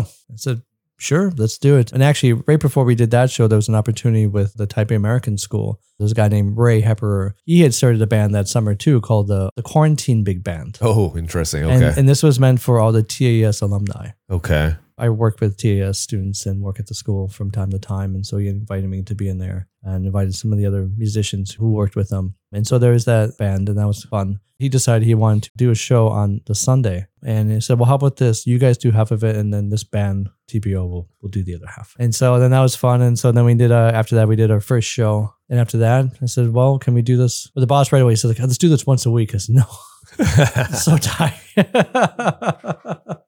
you know, the for me to schedule a show once a month is just because everyone is freelance. right. People suddenly get busy. Some people are free. Some, you know, That's the and- problem with the big band. You have Yeah. more logistics to take care of. Exactly. And, you know, when when people say there's 20 people in the band, but actually there's about 40 because it's like, okay, this time it's great, or suddenly he gets a gig at the last minute, and I have to find someone to come in and replace You him. have a full roster. yeah, you have to have a full roster and people who can actually understand the music too. Right. So when rehearsing, I do on purpose switch people out, give other people an opportunity. So if that main person can't do the show, while there is someone who Someone can just jump in. exactly someone could jump in and, and just do a terrific job Right. because they understand the style. They may not do 100%. And the style, what I mean by that is that my experiences come from talking with the people who created the style. And so when I think of big band, not stuff that you learn in college or from high school big band, which is more educational. It's meant Mm. for you can test it, you know, but that's not how big It's not bands like actually performative. play. It's not it's not for Yeah. performance reasons. It's only meant for educational and and testing reasons.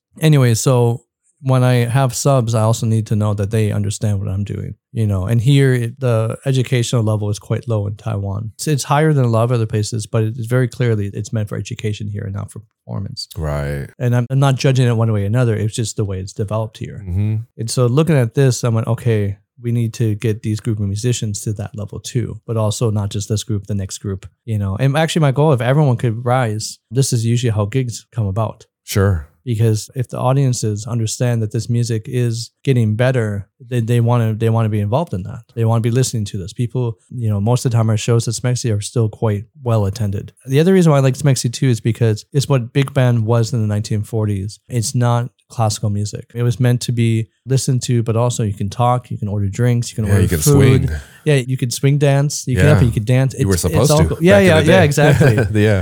um, and that was the cool thing about there. The musicians loved it because we could be having drinks on stage, and it's what the music was originally meant for. Mm, Um, nice. But also, so most of the time, the roster, I do some of the original stuff, but also do modern things at the same time. Okay. So outside of this gig at Smexi's, I mentioned that also in the intro, you've played at different jazz festivals throughout Taiwan. Yeah, luckily, we've been performing at the Taichung Jazz Festival. We just finished the third time there. First time was back in 2021. And that's right when it was coming out, that first wave of the pandemic. We were invited by Huang Weifeng, the Taiwan, Rich Huang, the Taiwan Yes. king. They call him the drummer king here. The drummer king. He's literally he's recorded over hundred thousand tracks. That's It's insane. ridiculous. It's insane. I Yeah. can't think of someone in the US like that. But here, yeah. But also one of the most humble, nice guys. Really enjoyed my conversations with him. Oh, He really enjoyed the big band, you know, and so he invited us to play with him for the Taichung Jazz Festival. And so we've been doing that. We did that the year before that with uh, Dennis Dennis Nie. Dennis Nye. Every- Yes, Everyone knows him as the host and the and- host and of TV. the Tonight Show. Yeah, yeah. Yes. Um, but he's also a fantastic singer, fantastic singer. Really right. gets that Frank He's a Sinatra. crooner. Yeah, he's a great crooner. You know? Yes. Um, and then this last year, I actually had the opportunity to invite one of my greatest influences, Kenny Holman. Oh, okay. You know, we were just Yeah, we were yeah. just talking about Kenny there. Um, invite him. So you brought him to Taiwan. I brought him here. He just finished a month tour with Corey in Europe, Okay. and so he literally flew arrived Saturday night. We were actually the big band. We were down south for Bandao Bandao Goyoji. I think it's called the Here Here Festival. Okay. and I was working with Mingyao, all these old grandmas, beautiful, beautiful women, and a couple of guys in the group, and they play traditional instruments. And Oh, So the day before the Taichung Jazz Festival, we were down there doing something completely different, right. you know. Um, but he had flew in, and so I had a friend of mine picked him up from the airport and drive him directly to Taichung. And then the next day, we got to meet him at the sound check. We drove four hours up. We met him. We did the sound check with him. That was our only rehearsal with him, and then we did the festival oh, that's you know, amazing. in front of, I guess they say, I'm sure this number is exaggerated, but they said 150,000 people were there. Yeah, I've seen Yeah. pictures. It's, It's incredible.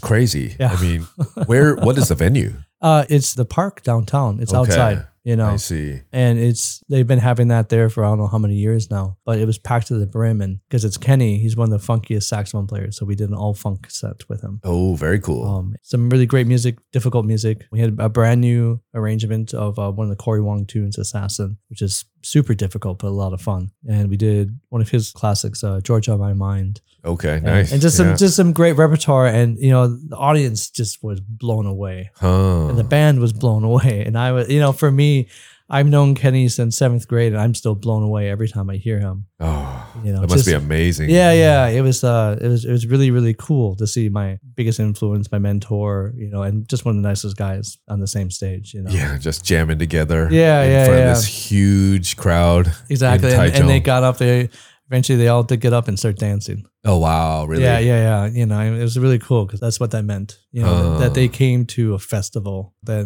they were a part of the festival. They weren't just there having a picnic, you know, they were really a part of the festival. Yeah, and then we mentioned as well in the intro about last year's famous or infamous National Day celebration in Taichung Oh yeah, with the with the fireworks. with the Yes. fireworks. Yes. And Taiwanese will know about this news because there was a lot talked about this Yeah. event for various reasons, but maybe you can give us a little overview of what happened basically. Well, the controversy was that we started 20 minutes early. right. which actually I had no clue. you know, and that's the funny part is that, uh, and we just talking about Dennis. He was the host for that, one of the hosts, and uh, which is really cool. You know, uh, this event is one of the largest uh, event in Taiwan, the National Day fireworks, and every year the city changes. So this year was Taichung. 1010. Yeah, yeah, it was cool on our part because it's the first time they've ever invited a big band to be a part of this. Okay. Um, It's cool. always been uh, National Symphony Orchestra or something like that. But Taichung, they're really proud of their jazz history. They're really proud of the jazz festival, and so they looked at all the bands uh, for the festivals in the year. They realized that okay, we need the TPO. Oh. We feel like this is such a difficult case. TPO is the only band that could probably pull this off. This isn't just you go and you play a set. Everything has to be coordinated to the fireworks. So which it's like the chicken or the egg. Yeah. Which, which one comes first, the the music or the fireworks? Um, we spent about a, a week of because we got the case about a month before. So to put this kind of show together in a That's month is- insane. is, it's in, insane of all insanity, right? Right. And so we we spent every single day picking songs. We picked the music first. Okay. Um, and so I designed the set list. I picked all the songs, but also there's gonna be this many sets. Okay, this would be this many songs per set. This is the timing of all this stuff. We're gonna da da da da da da, et cetera, et cetera. And then I had to go through it. And basically, there's only a couple of songs that we did from top to bottom. A lot of it were cuts. okay. And then we did have Xie Jiyoung, one of the great arrangers here in, in Taiwan. He did do two brand new arrangements for a singer. Uh, we Oh. had Zhang Hui Yi, which is Zhang Hui. Zhang Okay. Hui Yi. Okay. Um, she came and sang with us. And we did two Taiwanese songs. We did Gayao and then Da Da Would I. Okay. Da ni da. Da da da wa da. Eh, Well, anyway, it's one of those Taiwanese songs, and so we had brand new arrangements for that. The other kicker is that we added 16 strings to us. We already have a 20 piece band, and at the end of the day, with added percussion, actually it was bigger than 20. So altogether, we were a 42 piece band. Plus, we had three soloists. Uh, the, the vocalist, we had a Dongwudi Chinese traditional bamboo flute, and then sona. And the sona and the dongwudi. The reason why they like these two instruments is because that was being featured on our album. Because we Uh, let them yeah, know and that's said, "Hey, we'll get to this a little bit later." Right. We gave them a listen to our album. They said, "This is amazing. This is you know exactly what we want." So we actually ended up using a lot of that music for the National Day. Oh, I see. And Okay. So before a lot of people actually got to hear the album, they've got to hear a lot of it live. with the- Oh, okay. you know, and so Little snippets. yeah. So actually, so we had the 36 minutes with the fireworks, and then we actually had two sets, two hour long sets before that. We had one the day before that, and then one in the same day in, in the Oh evening. wow. Okay. Exactly. Okay. And so we actually did quite a bit of playing. And a lot of the songs we had to write brand new string arrangements for it too. But a lot of times too, a lot of the music I picked, I knew had strings. And so for instance, a lot of the Frank Sinatra music Ooh. has incredible string parts. They're not that difficult, but they're very gorgeous. So I managed to scrounge some of that up and you know, and have someone just play an instrument for the melody or just some other really, really great arrangements that I knew had string parts. It was really cool to have our music on my album. We wrote new string parts for that too. Okay. All of this within A 30 month. days, a month. exactly. and then you have to work with like the pyrotechnics team to coordinate Well, the fireworks. so with the luckily, music? what we did is we recorded everything from top to bottom, and then we handed it to them. oh, interesting. And this is a fun story in, in itself. We had to record just in case it rained okay because we Yes. can't Oh, because I there was see. no Yeah. cover. We can't play out in the rain, you know. And so we did record basically. Uh, so Derek Lin Lin Kaan, he's my partner in this Mhm. band. We said, "How do we record a big band in strings in a week and make it sound good?" He's like, "No idea, but let's do it."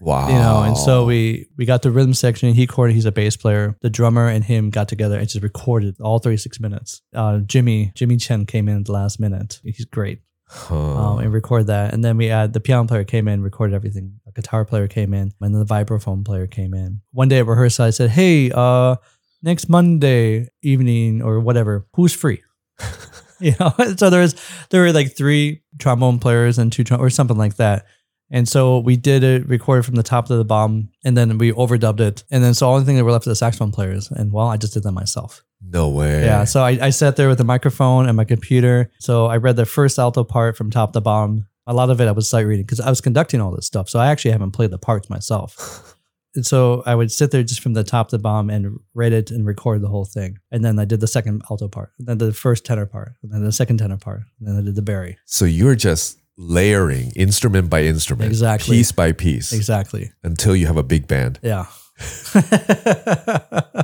we didn't actually the strings got some of the MIDI from the guys and then we said, Yeah, we don't have time for this. Right. you Put know, the it's MIDI in good there. enough. They get they're getting what they're getting. and so we gave them this and then they they choreographed. They have a computer program. Oh, To you basically you put the music in with the timing and then you can choreograph the fireworks. right where they Yeah, yeah. explode. exactly. And so That's um, crazy. and you know, this is for this gig, it's kind of like it's a childhood, it's anyone's child, you get to control fireworks. I know You know, the biggest ones of all. exactly. That's amazing. And so uh, it, it, was, it was pretty cool. I mean, that's something I'm never gonna forget. Is we were doing the last song, and it's a huge rock song from the planets, and it was a reimagination of it. And so it's this heavy rock version of one of the planets. It was so much fun because I'm saying that you know it's the finale, so the fireworks are going crazy. right. Something when the president is sitting behind me, and I think there's a couple other presidents there, or you know all these Oh, uh, no Nigel way. Mayer and and just turn around and see them. They're enjoying everything. They're enjoying the music. That is definitely a memory I'm never going to forget. And the musicians were enjoying it. And, That's you know the string, the insane. strings were because I had asked one of my friends. We do Ame Dong Hui Mei. We do these shows together, Okay. and so I asked him to put the strings together for this. And so they have all these great string players who usually tour with the big pop artists. And so it's such a cool show. So how long was the fireworks show? Thirty six minutes. That's insane. So- to your composition, basically. Yeah, yeah. So to all these compositions, I got to pick and got to organize all this. And then, so I guess the people, if we did our math, who got to see the last 16 minutes of it. Oh, I see. Right. But Because actually, at of that the point, timing though, debacle. yeah, I guess too, like there's audience was on all four sides. Okay. And so to my back was the president and all their guests. And then to the sides, and these this area was closed off. And so the sides were more distinguished people or something. And then in the back, where I uh, was viewing to the band's back, Okay. uh, was the uh, I almost want to say the common folks. No. Wait, what, what's the English term? The, the, the pleb, the, the ple- plebs, the Yeah, plebeians. Yeah, no, no. exactly. um, that's where they are. You know, a thousand, you know, a couple thousand people were there. Wow. You know, and so, but that area was full before we had even started. Huh. And so I think even if it, you got there at eight o'clock, you wouldn't have been able to get in. If you got there at seven thirty, you couldn't have gotten in. I see. Just and this is just for me thinking about it, you know, because it was already packed. You know, I again this whole timing thing, I have no idea. I just followed the schedule. right. the I mean, I'm schedule sure you said- had a million things on your mind as Yeah, well. Well, yeah, that's exactly. I mean, Yeah. we had so much going on, you know, and um, I'm gonna remember all the really positive things, you know. right. But no one, everyone loved the music. Every comment about the music is that they loved it. So that's Mm. that's what I was. My goal was was met. Wow. Yeah. So what did Tsai Ing-wen say to you? Nah, uh, What well, kind of conversation yeah, did you have? Uh, unfortunately, I didn't get to after the show. I did get to turn around and you know. did and you I- wink at least? I, I waved at her. You waved. yeah, okay. yeah, yeah, yeah. Did you Well, get I- a wave back? Yeah, I did. She did. You Ooh, know, very I did nice. one of those just kind of thank you type things. Oh, and, the and yeah, Taiwanese yeah, thank you. Yeah, yeah, yeah. and then she did, you know, kind of gave me a, a reply, you know, physically, and I was like, okay, that's cool. Ooh, very Y- You know, cool. you know, um, I, it's funny. I've never met, I've seen a, a president in the U.S., but you know, in, in I Taiwan, know. it's cool. It's cool. She's sitting right behind you, Exactly. protecting her from the plebes. yeah. You that's that's so one of my have favorite come English far, terms. sir. Yeah, yeah. I've got. The English have such a colorful language. And that's Exactly. one of my favorite words that have come from that. Yeah. Now that you're in high places, you got to remember those words. You know. Oh, yeah. but yeah, I think last year, you know, we did the Taipei Jazz Festival. The one I was just mentioning before with the grandmas, that was an amazing show and a whole Mm. that's a whole nother story in itself. And there's gonna be more stuff coming from that in the future. But that was doing traditional folk music with big band. And, Ooh. and so having a group, uh, there's probably about 30 to 40 grandmas, half of them from Manzhou, other half from Hongchuan, okay. um, and All playing the way their- down in uh, Ping down, Dong. in Hongchuan. yeah. Yeah, yeah, and uh, down in Pingdong, in the very tip of Taiwan. Yep. doing their music, you know, their folk traditional music. Okay. with So the these big are band. indigenous. Yeah, exactly. Uh, no, they're they're Mingyao. Okay. So they're Taiwanese. They, The they- original. Yeah, they're original Yeah. Taiwanese, you know, from Taiwan, the Taiwanese. These people, their folk songs are from Taiwan about growing up and living in Pingdong, Ooh. you know, and they're very to the heart. Everyone knows them. They're passed on orally and gained to write big band arrangements of these songs and then performing with the grandmas. It was such a cool and just seeing everyone so gandong. Everyone's just Yeah, super appreciative emotional and and- emotion, you know. And during the last one, they, you know, the, the funny thing, kind of the inside story is these two groups of grandmas actually kind of hate each other. Oh, it's I kind love of, it's, it. they're very competitive, you know. like blue and green. Yeah, exactly. um, but a lot of times they claim, no, this song is, you you don't sing the song right. It's actually this way, or, you know, or, Dude, I'm Or- sure that must be vicious. Oh, or they antagonize each other. It's, it's kind of cute. Really? Yeah, it's very cute, you know. it's the West uh, Side Story yeah, again. it- actually, down at the they- East Side. Actually, it's very West Side Story, except with a bunch of 70, 80 year old and 90 year old, uh, you know, no way. yeah, I'm a man. Yeah.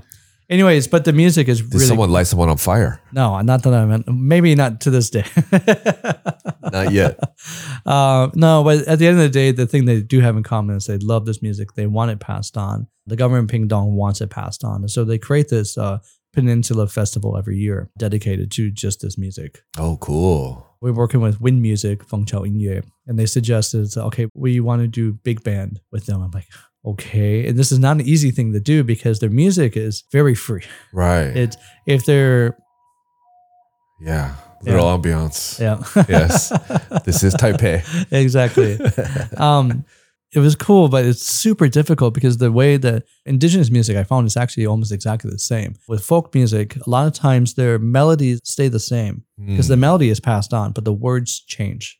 yeah, you were explaining Um, that last time. It's so interesting. It's really interesting because if, if you're with a soloist and they're doing a tune, they're actually improvising the words. huh. Off of a same melody, off of like a bass and the melody, melody. Yeah, off the melody. And the melody does the melody isn't improvised, but it is moved around. Okay. And so they do flow in and out of the melody. I remember one of the cute stories. I went down with uh, Xiao Yu. She's the one that plays our Chinese flute with us, but also helps one of my assistant. I don't think I have my assistant. She they call it administrator. I don't know what you call Assistants, it. Yeah, yeah, yeah, plebes yeah, again. yeah, yeah, Yeah, all these Ah, plebeians, ah, right? Yeah, yeah, yeah. I would not dare her call her that. Oh, She's You're amazing. gonna get in trouble. Yeah. But anyways, she I knew she was the person to help me put this show together. She's from Kaohsiung. She speaks Taiwanese. Because a lot of grandmas they only speak Taiwanese. Yep. And so I remember one time she's asking a question and she's going, okay, so at one point you just sing one syllable, like, ah, yeah, yeah, yeah, or some, you know, so why are you doing that? It was quiet. Oh. Then finally, the, the old 93 year old grandma, she just kind of looked around and she goes, because we forgot the melody of the song, so we don't know, so we just sing. That's amazing. That is so funny. Ah, Yeah, yeah, it was absolutely hilarious, but that also kind of like brought the spirit back in there. Yeah. Ah, it's so cute. Um, but anyway, so now to design a 20 piece big band around music that is always changing, how do you do that? You know? I know. Um, and so I, I kind of figured out a, f- a few ways to make it work. And the first rehearsal was the day of the show with them, you know? no way. Um, and so all the music, we had a couple of arrangements written by some of my friends back in the US, but all the other ones I did myself. And this is the first project that I've actually really written all the music. huh. And so all the medleys, so each medley had two songs. We had a Hung Chun melody, which had two songs. We had a Manzo melody, which had two songs. And the last melody was Manzo and the Hung Chun together. They found two songs that they have in common. The rival gangs Yes, exactly. come together Yeah, through music. Exactly, exactly. Wow. And it was it was so cool. That was the one I spent most of my time. I wanted to make sure that was you know good. I remember the first song went well. Everyone was enjoying it. I mean, the spirit was definitely there. The middle part was a little bit. We had these swing dancers with us, so suddenly we had this swing dance part in the middle, and then we went back into the second song. And when we started it, I just looked at all the grab. Like this energy came back to them. They started singing and. The smiles couldn't have been any bigger, and they were their hand was hitting their guitar so hard That you know, is they're so strumming cool. hard, you know, and I could just feel the energy and I could see some of like just the emotion. Right. And so also I'm going, okay, if anyone has to kick together, because I'm I'm actually cueing the grandmas a lot too. I don't speak Taiwanese, but I sat down there and just at least figured out how to mouth it, Okay. you know, before they can understand what they are. Kind of like a choir director at some point, I right, guess. right, right, Um, so I have to be looking at them and being in, in line with them and being right. connected. You're one with them. Yeah, exactly. And so I could feel this, this emotional spirit. It was so cool. But I'm going, okay, okay, it's starting to affect. I gotta, I gotta look somewhere else. Otherwise, No I'm gonna way, lose. It. Yeah, really? yeah, yeah. I'm gonna lose it. You know. And so I turn around the audience, thinking, oh, I just want to see them going like this. Turn around, they're all crying. Oh. Yeah, and so they're all being emo- they're super emotional. Everyone in the audience, you know, there's a huge audience. so you're just balling. you know, at and this I'm time. going, okay, I'll look at the band. The band has to be not. I turn around and I look at half the band's bawling. I'm like, no.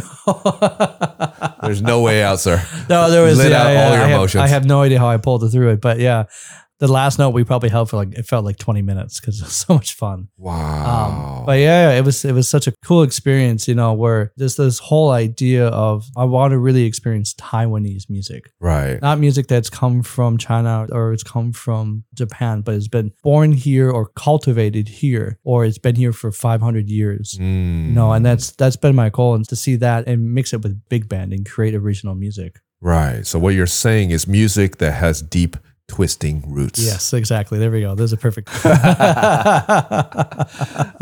A perfect segue into yes. Yes, segue. twisting roots. So this is your debut album. Yep. Uh, It just released at the end of this last year, Yep, on the 20th of December. 20th of December, 2023. 2023 was a busy year for Mm. this man in front of me. We actually tried several times last year to jump on this podcast, but this guy, as you can see, has been super busy. Yeah. Uh, you mentioned to me last time that October, I believe, of last year, you had 28 shows in 30 days. Uh, no, no, no, not not as uh, well. Me personally, probably. Okay. Um, but we, oh, I don't know how many festivals we had. Taipei Festival, we had the Dado Cheng Festival, we had Taichung Festival, we had the Guoqing Festival, we had we had the Smexi show, we had guests. Yeah. Yeah, it's crazy. Uh, and then also, most of the time, we don't have sponsors. We don't have any grants. So a lot of times, it's me funding this. oh, wow. And so I got to be doing wedding work also on the side. I see. Yeah. Getting that money and then funneling it yeah, into basically, TPO. yeah. Most Keeping of my it alive. most of my money, I get just enough to pay my rent, and the rest of it goes into TPO for all this stuff. So, Wow. um, and so that's the reason why when I do have free time, I'm usually trying to fill it with weddings and corporate events and right. recording sessions and and This is the life of a performing artist here. yeah, this is the true stories. yeah. And so and, and rehearsals too. That's the other half. A lot of people don't realize we right, don't right, get- right. you know if you're doing a pop tour, you get paid for rehearsals, but most of the time, other things you don't get paid for rehearsals. and you do Mm. spend four to six hours rehearsing for just one concert or something, you know. So all during the daytime you're rehearsing, trying to practice in some of that at some form or another. Yeah, so this is the crazy backdrop. This is the environment behind this album. Yeah. So tell us about this album. Well, the, the original concept for this album came about two years ago. We were doing Yatai Ishuje, Far Eastern Festival out in Ilan. Okay. Um, and this is one of the first times, not the very first time, when music has, they had invited us to do a show with them. You're going to have a Sona guest, you're going to have an Erhu, and you're going to Mm. have uh, Dai Shaojun. Dai Shaojun I've worked with before. So I was like, okay. yeah, some sure, sure. Traditional Chinese Yeah, yeah. instruments. And So, but there are no arrangements for this. Right, Yeah, you know, you can't be like, oh yeah, the Sona, yeah, we have an arrangement. Don't worry. No, there isn't. right. This is really interesting to me because I might want to create new big band music from really Taiwanese culture. Right. And so this was a perfect opportunity. And so we, with the Sona Haokashi, which is on the album, is the second song on the album. And then with the Erhu, we did Playing in the Rain, which is the second to last song, the sixth song on the album, which is actually a famous Hakka song. Uh, Mm. Haokashi is originally a Hakka song. Actually, it- it's funny, Xiao Yu, the, the woman that plays the bamboo flute, she and Sona, they're in a band together called Haokashi. Oh, okay. So, oh, oh, sorry, the English is the Great Hakka Song. yes. Yeah, yeah. So the Great Hakka song, also known as Haukashi, it came about from this band and they had an arrangement of it. And basically, I didn't know the music, but I trusted Xiao Yu and I trusted Xie Ziyang, the arranger. I said, okay, you guys give me some options to listen to songs. You know, I had a kind of like this list of criteria and okay, write the arrangement. You know, and some of the arrangements I was more direct on, okay, I'm gonna write some of this stuff. Or I invited one of my colleagues from the US to help us arrange. And it turned out pretty well It's a Oh, great song. uh, the song, uh, both the soloists really enjoy it, the listeners enjoyed it, and the band enjoys it, which are Right. super important. One of the most important things for me for this music is that if we're going to do a Hakka song in jazz music, I want the Hakka people who are from the Hakka culture, from the Hakka tradition, to also enjoy the music. Mm, I want them to, to be able to listen to this arrangement and get something out of it. But also the other way around, I want someone who has a deep jazz background to also enjoy the arrangement and get something out of it. mm, Um, I feel like a lot of arrangements nowadays are very one sided. Maybe they know that, oh, there's 20 people and they write an arrangement for it, but it's very clear that the jazz history, the jazz tradition is not there. Or it's the other way around, the, the jazz tradition's there, but the Hakka tradition's not there anymore. right. It's washed out. It's, it's been washed out. The form is wrong or the melody is too obscure. And so that's one of my biggest criteria when I have and it. challenges. I mean, that sounds like a very difficult challenge to kind of balance those two prerogatives. It is because you need someone who could understand both sides very deeply. Exactly. and there are very few people like that. Right. It's Um, translating again. This yeah, yeah. difficulty of translating, right? Exactly, that's what it is. It's just two different languages, and finding a way that you could speak Chinese and English at the same time and both sides understand And sing it and sing it. and arrange it, compose it. um, you know, and that's the other thing too with me. You know, I explain all this in Chinese and trying to get my words across too, and artistic values across in a different language is always fun too. I don't always succeed. In fact, a lot of times I don't. but yeah, so that that was the goal, and so. After this festival, I'm like, you know, I think we're starting to have enough material now. We need to put an album out Mm, because I think the musicians have really gotten to a level that hasn't ever been experienced here in Taiwan that's indigenous to Taiwan. It hasn't happened yet, you know, and I want original music that is high, you know, which is modern big band. Before TPO, I there's people who played it but didn't really understand it, I think. I think that there hasn't been modern big band yet until Okay. the arrival of TPO. And that was one of my goals. You know, modern mi- doesn't mean free jazz. right. Doesn't mean something that people can't get out. It just means that there's Free jazz is a totally different thing. it's a whole totally different yeah. thing. You know, it's another. um, it's not fusion where it's just you know electronic instrument. With big band has evolved for hundred years, and that evolution is not here. You know, it's very educational big band here so far, and so I wanted to break from that mold and see. And the musicians did too. They just didn't have an opportunity Mm, you know and so i'm really happy that this was an opportunity that came about and so i wanted this album to be a celebration of that to have something that is them but also something that they've been working for which is modern big band huh. you Okay. know and so taking a song like how could she which is also still new modern music this is a modern haka song but it already has it is haka in, in Right. It has those roots. it has those roots. And so originally I invited Shijian, and then he suggested his friend Claudio, a great Italian composer in Italy. He's teaching at The Hague right now. He did the original arrangement, and then I asked him to do the big man arrangement of it. Mm, Um, it turned out great. And then I wanted to also have music on there that is newly written. So I invited, there's a composer here named Matt Fullen, Matthew Yes. Fullen. He's been nominated for a Golden Melody Award for his jazz albums, which Right. in the producer category. So he's going against JJ Lynn and all these guys. And he beat, no, I unfortunately didn't beat them. Next year.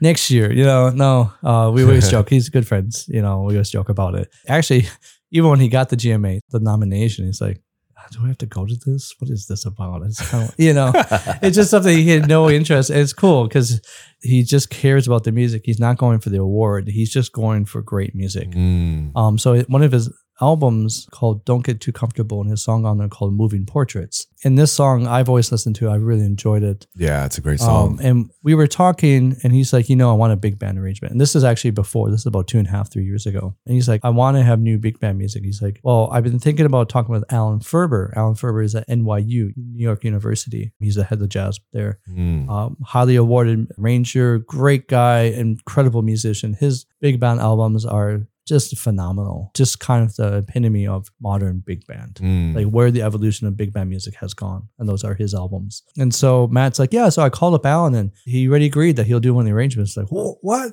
oh wow. And so he's like, "Yeah, so can you have a conversation with him?" And I actually I had met Alan years ago in LA at a club called the Blue Whale. Alan is a great trombone player, and his brother is a great drummer. okay. Um, his brother actually has been here in Taipei a few times, Mark Ferber. And so I got to meet Mark at Sapo Club, you know, get to meet him talk. But I said, actually, I've seen you guys play with your big band in Los Angeles in 2000 uh, before, Right. you know, and uh, and like a great saxophone player, Ben Wendell was playing tenor in there. Like just kind of the up and coming guys were all playing that band. And so I've always remembered Alan's name from this, you know, these just amazing arrangements. And so to have a phone call with him was just so cool wow. you know, and eventually, yeah, we picked moving portraits, and it's the first So song he on the created album. a new arrangement, a big band arrangement off Exactly. of Matt's original. exactly, and Okay. it, it just turned out so well. And, And this opens up the album. it, it- you know, This is it- the it- first track. exactly. And when I was picking the order of this stuff, I'm like, I had no question. This is the opener of the album. It shows that it's going to be a beautiful album.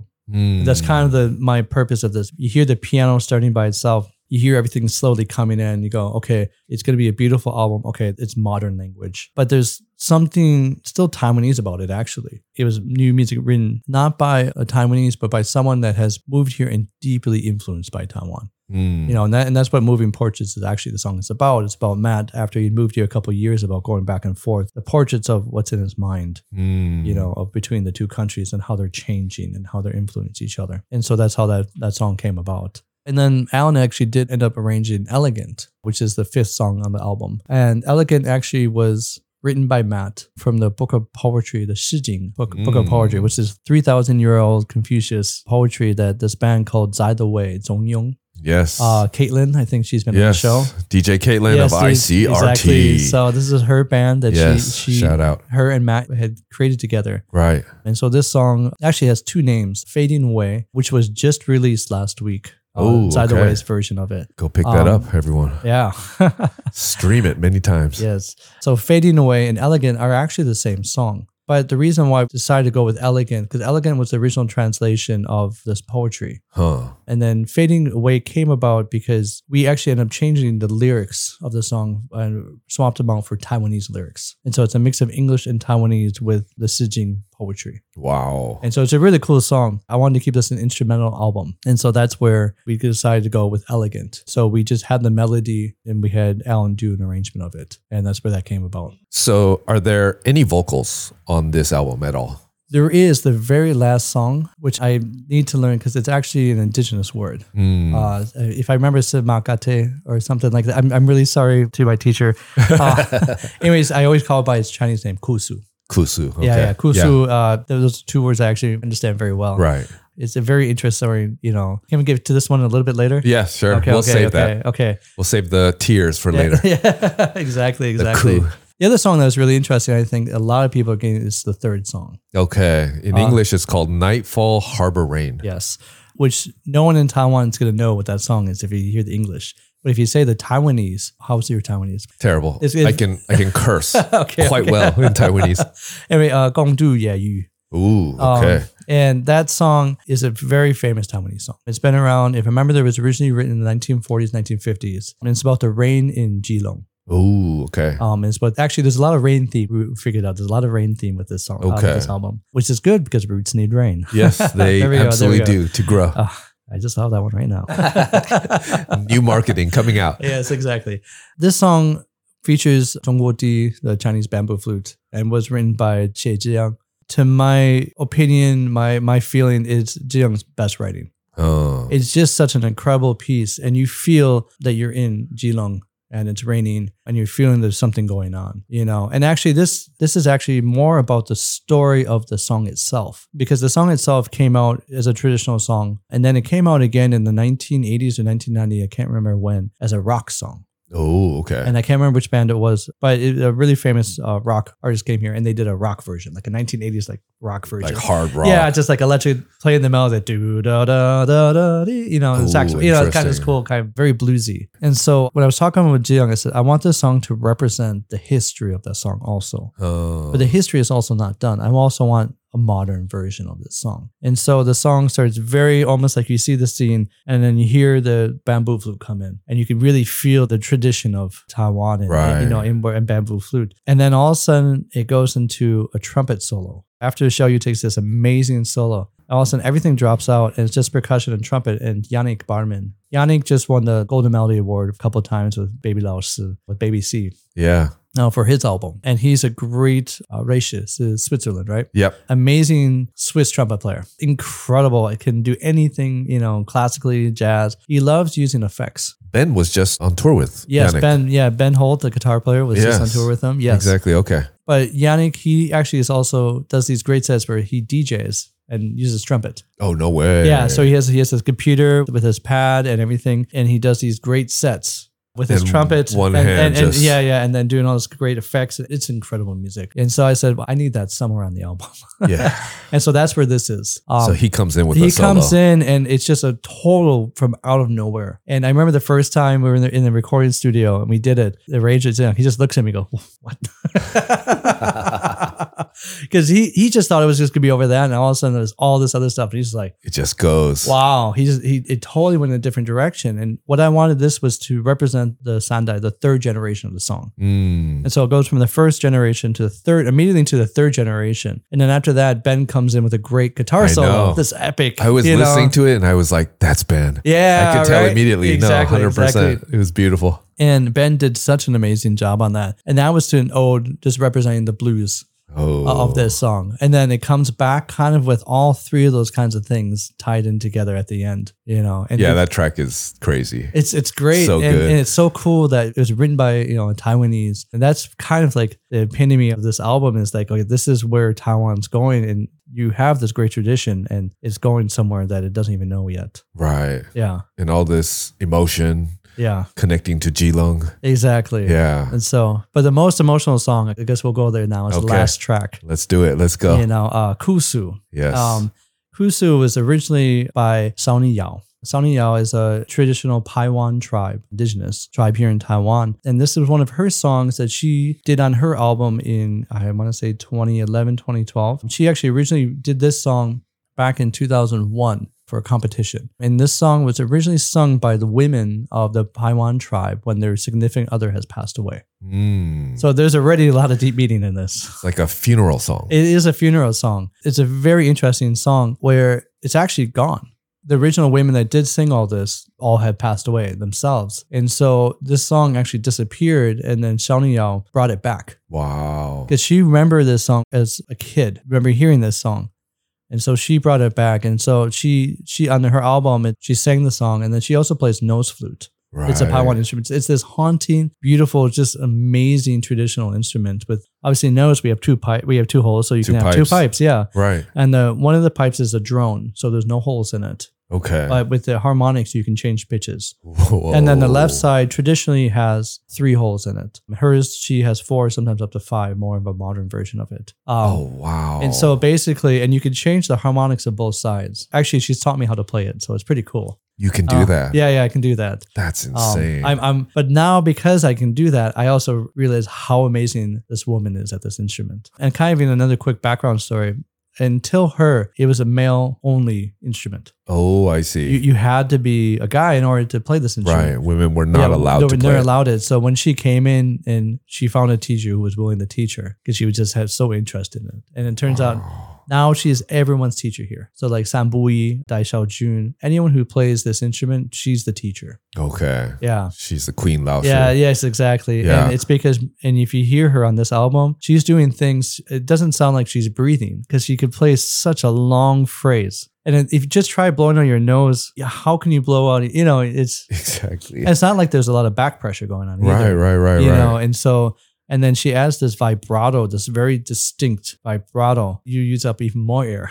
right, right, right, Yeah, yeah, right, yeah. right, right. And it's such, it's very controlled. And so I remember when I was working with her, I said, give me a couple of your songs from your album, the ones that you suggest. Okay. And so the first song, oh, it's nice. Second song, it's nice. And then this one I listened to just the intro. I'm like, yep, this is the song. Really? I didn't even know the story yet. When she told me the story, I was like, yep, this is definitely this song. Oh, wow. I wanted something super emotional, something that everyone is going to listen to it and it's going to affect them emotionally, Right. you know? Without even knowing the story. Without Just no even knowing, feeling so the- just feeling it. I wanted to create a piece that people are going to listen to and form their own story. Right. It is kusu. Kusu means crying and lamenting. Exactly. Yeah, and then this song, e-, even if you don't know the story, it's going to happen. Oh, you will. Yeah. Yeah. you will You know, hear it. As far as other background of the song, I'm deeply influenced by Maria Schneider. Uh, Maria Schneider is a modern big band composer in the U.S. Okay. Um, and she's gotten the Grammy for her albums. She's she's the one that really pushed modern big bands during the 1990s. She's the one who introduced all these orchestral. Originally, it was Gil Evans in the 1960s. Maria Schneider was Gil Evans' copyist. Oh, I see. And so whenever Okay. Gil would write down, and she would write out all the parts for the band members, and so she was learning by writing all this stuff. Exactly. And so then she came about with her. She's also from Minnesota, Wisconsin. Uh, sorry, Minnesota, which is next to Right. Yeah, Wisconsin. yeah, Yeah, yeah. yeah. I'm from Wisconsin. She's Minnesota. So I, I kind of get the feeling, you know. Right, right, right. Um, she, yeah, her mouth is very dirty. yeah, she's just like the one of the sailors. oh, really? That's yeah, funny. yeah. Anyways, but she's cool. She's, you know, um, That's why she's cool. yeah, yeah. but anyways, she was one of our guests when I was in college at the Eau Claire Jazz Festival, and so I got to meet her and, and talk with her. And there's a piece that she wrote on her album called "A Concert in the Garden," and the last one's called "The Boleria." And the Boleria is a song that she wrote when she spent time with indigenous people down in, in Peru. Mm. It's all flamenco based, but this isn't flamenco that you learn it, you know, in dance class or something. This is what she learned with, and so that's always been in the back of my head. This piece, and so if you go look up, actually, you won't find it on YouTube anywhere because she's made sure none of her music is on any streaming platforms. She's with Artist Share, and one of her goals is to fight streaming and all this stuff. So, Okay. uh, which is So if you stream it, she'll curse you out. yeah, well. Anyways, uh, I don't have the power she does, so you know. Right. Um, but it- it's just it's quite commendable what she's been trying to do to get musicians paid for streams. Right, And right, She's right, been right. lobbying for it. Anyways, so her music has always been a huge influence on me. Just the colors, the drama. For me, as a multiple woodwind player, putting oboe and English horn and all these non big band common instruments in there. Mm. Um, and her colors are very, very crunchy, but it, they sound amazing and beautiful. Huh. And she really knows how to draw emotion. So this has always been in the back of my head. So as soon as I heard Sao Ni Yao's song, the Panwan Zhu song, I knew this was this is what I needed. I, I finally see. found the Taiwan version of this song. Right. Yeah, Deeply tied to those kind of indigenous roots and exactly. And deeply so- emotional as well. is super emotional. You know how we did this verse is that I said, "Hey Ben, can you do me a quick favor and transcribe this song for me?" He's like, "Oh yeah, is it like a pop mandarin?" I said, "No, Not exactly. no." And he got done. He's like, "Whoa, that's probably the hardest transcription I've done in a while." Oh, really? That's yeah, because there, interesting. there's a lot of free time, a lot of you know. And so then I did is I went to Matt Folan, the piano player. I said, "Hey Matt, I want you and I just to we're gonna go for an evening, and I'm gonna put this sheet in front of you, and I'm gonna put it in front of me, and let's just improvise." Because Matt and I we love doing duo together, playing piano, me playing flute or clarinet or whatever. So we spent all that time, and we just we went to the studio, our TPO studio, and I kind of turned a lot kind of I don't want to say it made it kind of romantic now that I think about it but I, I wanted to like have an I'm emotional gonna put some yeah put some romantic candles music in on the background yeah yeah here. no and so we just started improvising and I didn't tell him like I had a recorder going the whole time Oh, okay. you know and I said oh yeah let's do this and then I'll remember to write something no I actually recorded the whole thing Oh, that's yeah hilarious. yeah so he didn't he didn't I don't Lights think he knew out. about yeah he was yeah. blindfolded, Yeah, so yeah. he had no idea.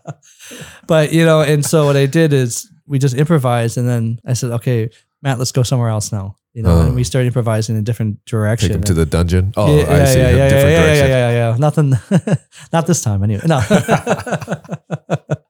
we had a lot of work to get done. Exactly. Didn't have time for that. Um, no. Uh, We're going deep into those twisting roots right now. yeah, yeah, yeah, yeah. Th- Those are those are whole different routes. um, we improvised for about three hours, Hmm. you know, and just kind of pushing each other and and figuring out how what else can we do with this song? What else, you know, what kind of other color, you know? And he's so great at finding different colors on piano and different harmonies and just pushing it and going different places.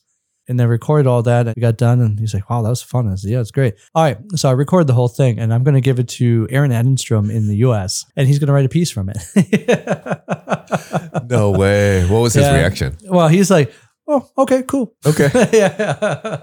And then I invited Aaron because Aaron had did an arrangement for us before for that Yatai Ishuje for the Mm. Yatai Far Eastern Festival, Okay. Um, in Elon. and that was for Dai Xiaojun, the indigenous singer guitar player. One of her songs called Mata Ju Mak, Mata Ju Mak. okay. Um, no one listening to this is going to remember this because I Right. probably didn't even say it right. Sorry, Xiaojun, what know voice.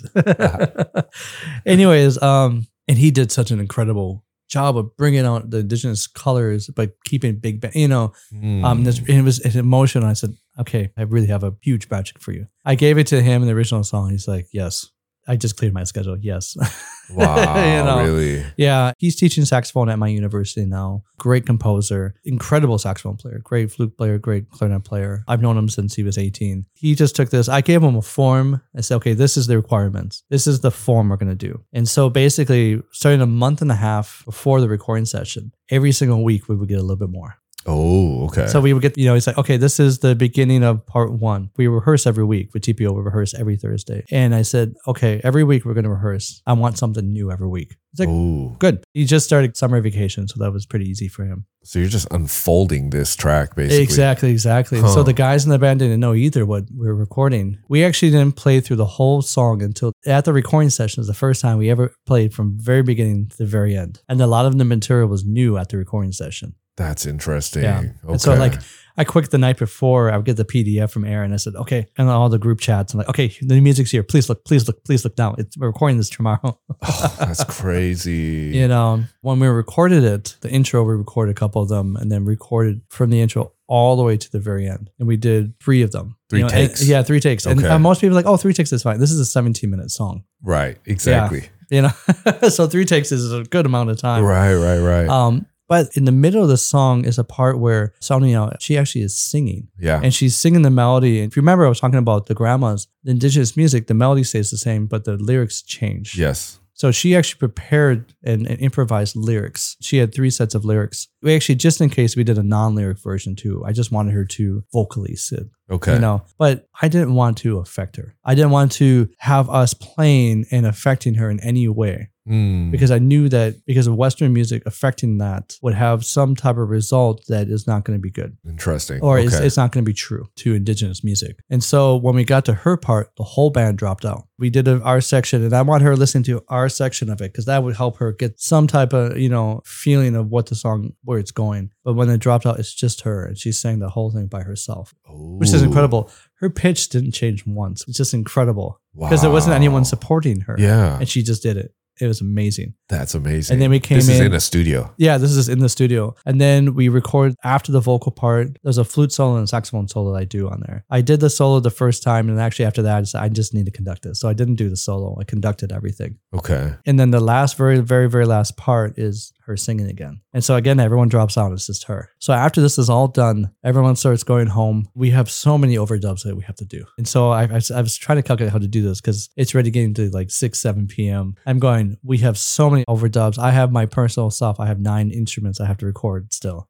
Oh no way. That's and so crazy. because I have saxophone, I have soprano saxophone, I have flute, I have alto flute, I have bass flute, I have clarinet, I have bass clarinet, I have contrabass clarinet. Uh, yeah, yeah, all these different Whoa. instruments, which is so much fun, right? Uh,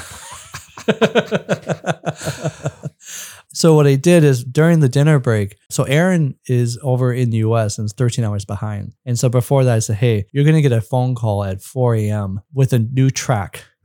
I'm gonna have to. You're gonna have to write out. And he had prepared a lot of stuff before what to put underneath the vocal. Mm. But we're gonna give you the vocal that we selected, and you're gonna have to write everything. Or took everything you prepare and fit it. Right, right, right, right, Yeah, yeah, right. Yeah.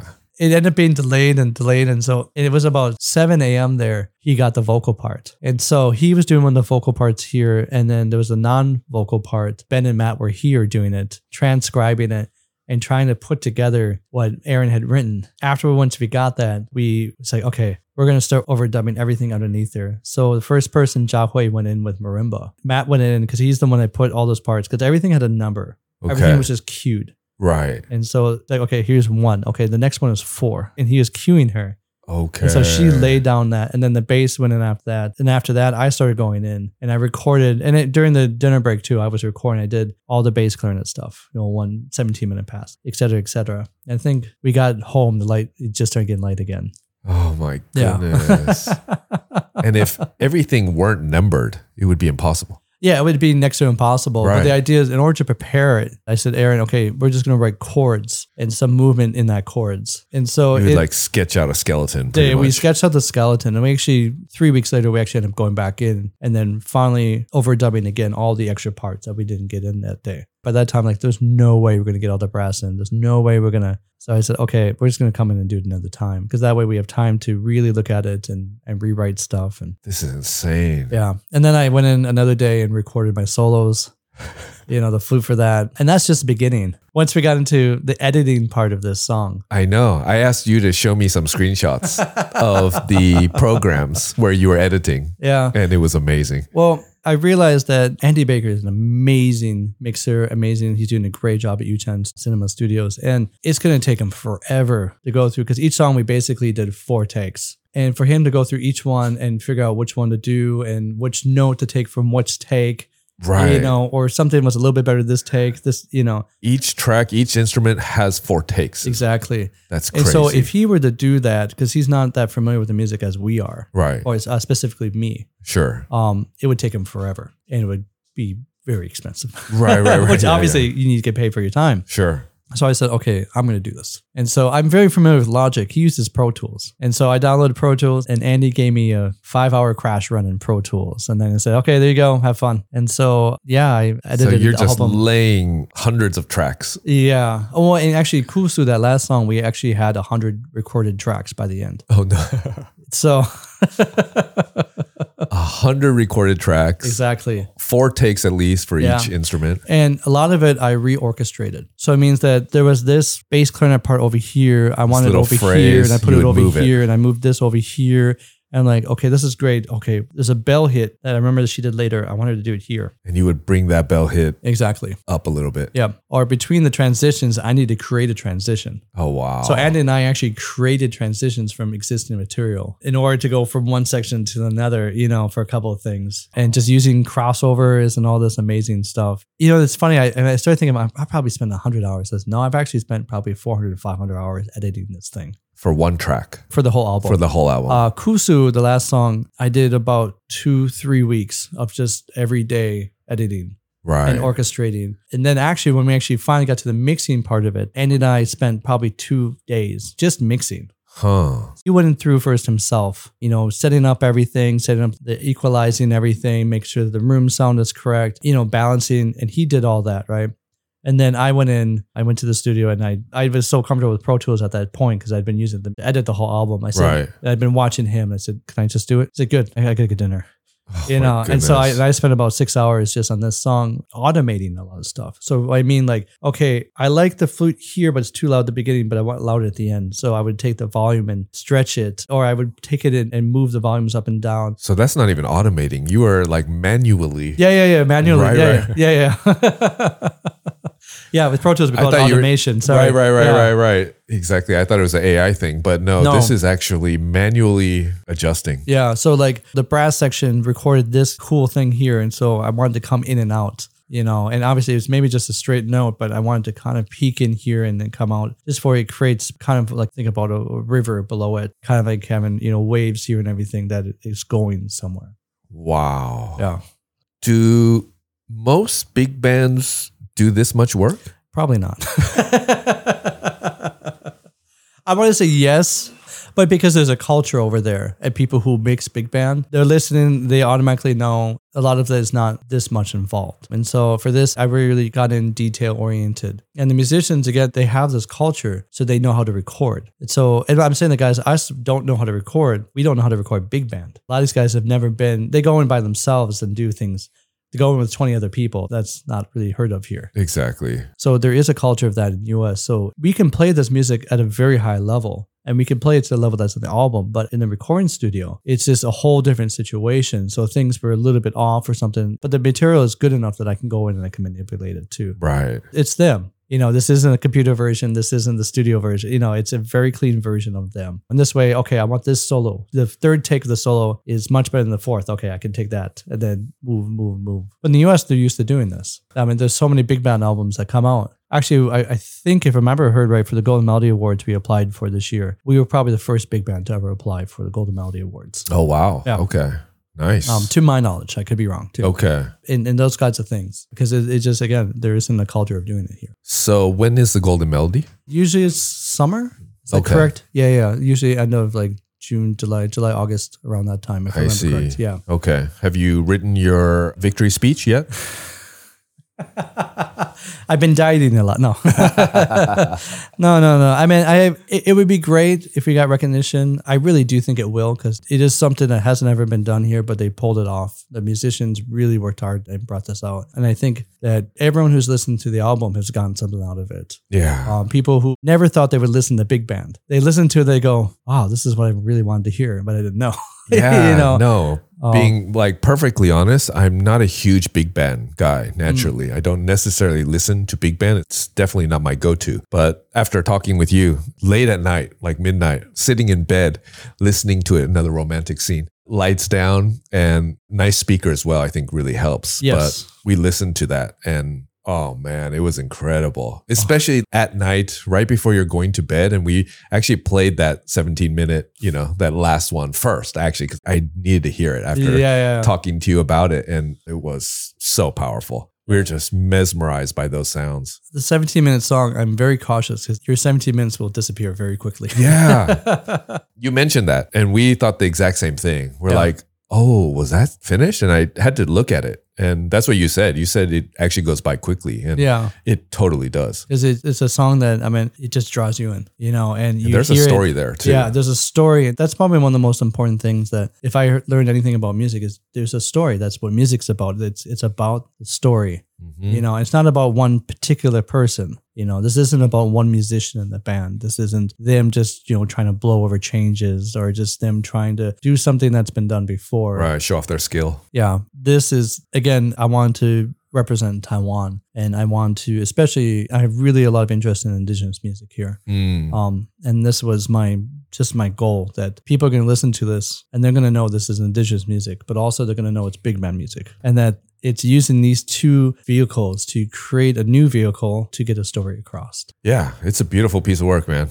Oh. Congratulations, Shinkula, for all that hard work. Because I don't Thanks. think a lot of people, you know, when they hear it, it's just seven tracks, right? Yeah. Yeah. Yeah. Yeah, it's just seven tracks. So, you know, they might not understand or realize the process, all of these kind of pieces that have to be put together, the editing afterwards, coordinating all the musicians. And Yeah. Well, I actually, you know, I'm, I'm starting to realize I talked to some of the musicians about the process now and they, they had no idea. I you was just with Ben the other night.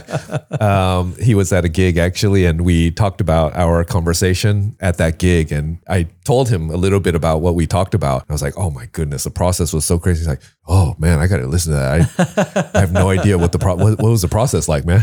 Well, yeah, I mean, because a lot of guys, they this is why I like what they did because they needed to be there. That was their part to rehearse their music, to be very familiar with their part, to be familiar with everything that's going on around them, to do great solos, and that's what they need to do, and that was their part of this album. But if you have 17, 20 people with different ideas how to create an album, that's never going to be successful. In the future, of course, that'll work, but I wanted Mm. to kind of just control that, just have one single idea behind this album. A lot of times you need to do that. Yeah, but also means that all the work was on my shoulder. Exactly.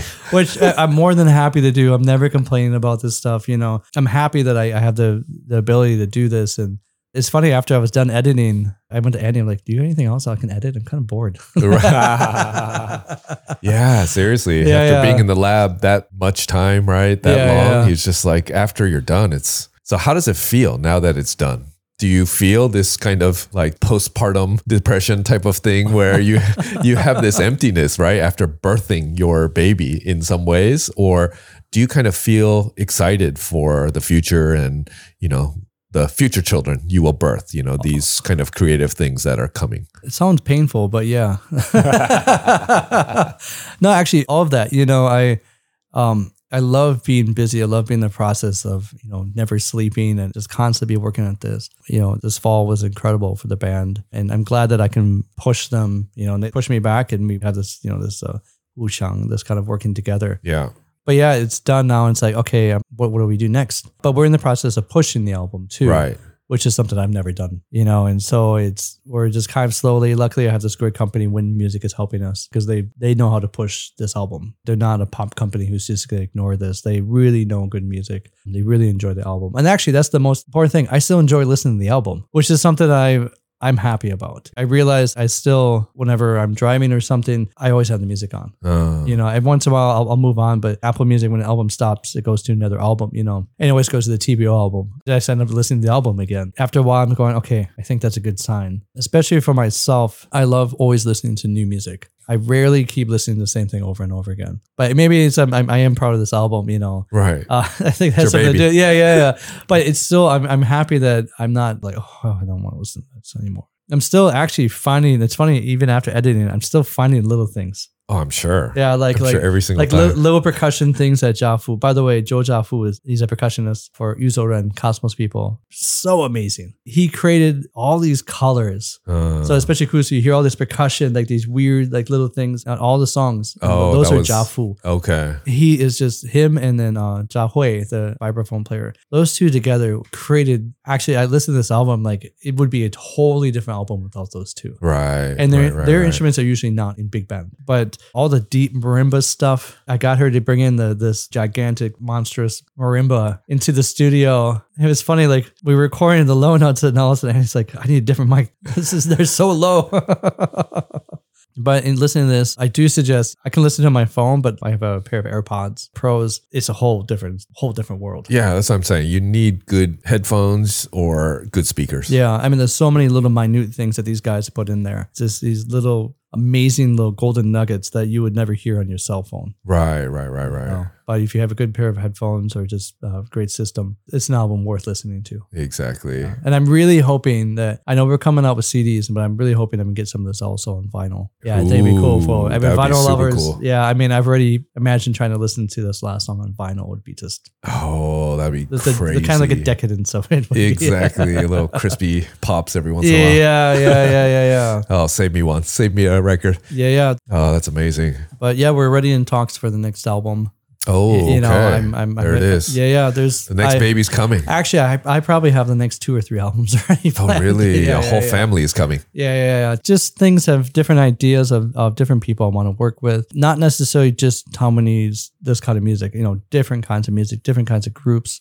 And it just, I want to see what else we can keep pushing with this mentality of creating really indigenous music. Mm, And I, I don't mean like just indigenous, the Taiwan made music right. you know, things that have been really influenced here, but using influences from around the world, not using any specific algorithm or something, but just what people really truly, the musicians truly love and what the audiences really want to, would really enjoy listening to. And then you mentioned that you'll be touring this year as well. Uh, myself, we're doing in May, hopefully in May, TPO is going to have um, an album concert. Okay. So we're going to play all the songs on the album. And then myself, I'm actually going back on tour with Zhang Hui Mei, and we're going to be touring in China, popping back out in the country quite a bit. And hopefully, you know, I'm always looking for the next project. I'm working with Lei Ching, a couple of new things, especially like I love working with R&B artists. I love when work hip hop. okay. Um, you know, just this kind of things of uh, Diversified. yeah, yeah, yeah. Uh, yeah. uh, classical music, not as much. They kind of have their own thing going on. You know? Right. Um, usually I draw them over to the dark side. I see. but yeah, I just want to, you know, part of the reason why I moved here is to see what else I can do. Hmm. You know, in, in the US, it's very easy to get pigeonholed. Oh, you're the Broadway orchestra guy. I'm not going to hire you for these jobs. Mm. Oh, you're this guy. I'm not, you know, here in Asia, I feel like there's so much opportunity if you put yourself out there. And it's cool. This next generation of, of kids coming up are doing that. You know, I, I see them, they're hungry, you know, and they all learned on YouTube, Right, right, right, right, right. which means half the kids I know are much better players than the guys who've been playing their entire lives here and interesting. they're, they're 19 and 20 years old and they're they're gonna rule and i, I don't mean like oh yeah there's a no their sound concepts their language their listening and all the gigs now are not being given to them huh. because there aren't that many gigs to be given Okay. Yeah. so they sure. have they're hungry and they got to create Right. and that's what they're doing right now and I, I really think in five to ten years there's going to be a complete like kind of revolution here Are you afraid that a lot of this talent might go abroad, right? Because there's a perpetual problem here in Taiwan is this brain drain, right? And a lot of these talents that don't have this outlet, right, or these opportunities do traditionally go abroad. Some of them, as we said with COVID, have started to come back or can come back. But I love this. I love that you're feeling this, that you see this, you know, live and in action here. But I'm just really curious about what you think about kind of a larger picture of the future. I think they need to go abroad. They need to experience New York. They need to experience LA. They need to experience London and Cut their Paris. And teeth. They have to cut their teeth in somewhere that music is much more of a culture. Yeah. Uh, I mean, this, this specific music, they have to. And I have a feeling they'll, they'll come back. Mm. Um, because to be honest, like there's room for creativity here. yeah, there's so much. Yeah, room. yeah. And I think that they, they're going to realize that. You know, there's some people that have gone and they, they might not come back Right. and th- that's fine too. But I think that there's kind of because of this revolution that they're going to kind of realize, oh no, people do want organic music. You know, if anything, everyone's starting to have the conversation about AI. If anything, AI is going to actually eat up all the the pop music. Mm. The people who created, you know, the McDonald's of pop music, music that's meant to be listened to and consumed and then thrown away. Mm. That music is all going to be created by AI. But the people, the music they want to be able to listen to, especially live, right. need to have connection and ai just doesn't have connection in the future who knows it's incredible it's an incredible tool and then i do say this it's true it's a tool an incredible tool too because it has all the world's intellect in one spot and you could use that to learn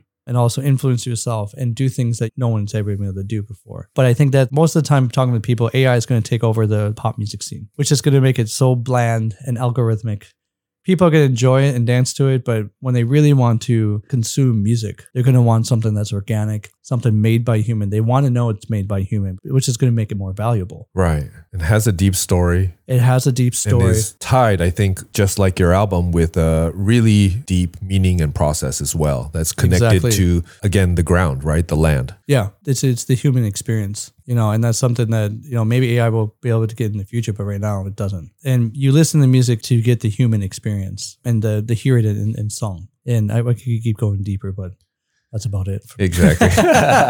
anyway, so am I afraid of uh, people leaving and coming back? It's what happens all the time. People Right. in New York uh, come in and they come go. Musicians come in and they come go, and that's cool. And it's the way it should be. right. Because for me, I would not be the musician I am if I was just home. You know, Yeah. uh, it's because I've been to all these Latin countries. that I actually kind of understand Latin music. It's because I've been to all these, I've met all these other people. Me personally, I spent a lot of time in southern Taiwan. So a lot of times when I play Taiwanese music, I really felt like I've learned how to play. it- It's funny when I play Taiwanese music and saxophone, a lot of people are quite shocked because they just see a white person playing Taiwanese music. They assume it's going to be very jazz. Uh, Um, but I try to really invoke, we call it yo yo, the oily Taiwan saxophone. You know, I see. I think it's amazing. You know, Right. I can't personally listen to it a very long time, but it is a thing. Mm. Um, so try to have that be an influence because that is really what characterizes the old Taiwanese music that has this kind of this personality to it. Right. And it's not just so cut, you know, cut 251 jazz, bebop. It, it doesn't have that. Right. Right. Right. and right. so those kinds of things are the reason why people really do enjoy hearing that live. Yeah, exactly. I love it. Yeah. I think this really comes full circle, right? Because it's all about, as we kind of started out with this idea of wanderlust and about understanding the world, getting out there, traveling, opening our minds, and being influenced as well from all of these kind of diverse places, these diverse sources. That's absolutely true. You know, and I definitely credit to being in all these different countries to just uh, really opening up this box. I'm starting to realize having this great present, this is a gift, you know, that was handed to me because not judging people who do this, but people who just go to the office from 8 and then 5 p.m. and then they're done. They go home and they don't have to think about any of that stuff. And some people, that's what works out really great. I can't do that. Mm. You know, I, I need to keep constantly be working on something. I don't sleep much because I just wake up and like, okay, I want to do this now. I want to do, and I feel energy. Right. You know, this is what I uh, hopefully people have given it to me, and hopefully I can pass it on to anyone who I can. And so I'm always, especially the young generation, they're the ones that influence the old generation. This is something that Stan Ken talked about in the 1950s. He said in the big band, you need both older and the younger generation both in there. The old guys are going to pass on the tradition. The young guys who are creating are going to affect the old guys to do something new Mm. you know, and also it could be like at the same time, yeah, so this guy is 20. I know you're 60 and you probably got to retire and you need this paycheck, but yeah, you could take your job. Yeah, Maybe. I, I don't know.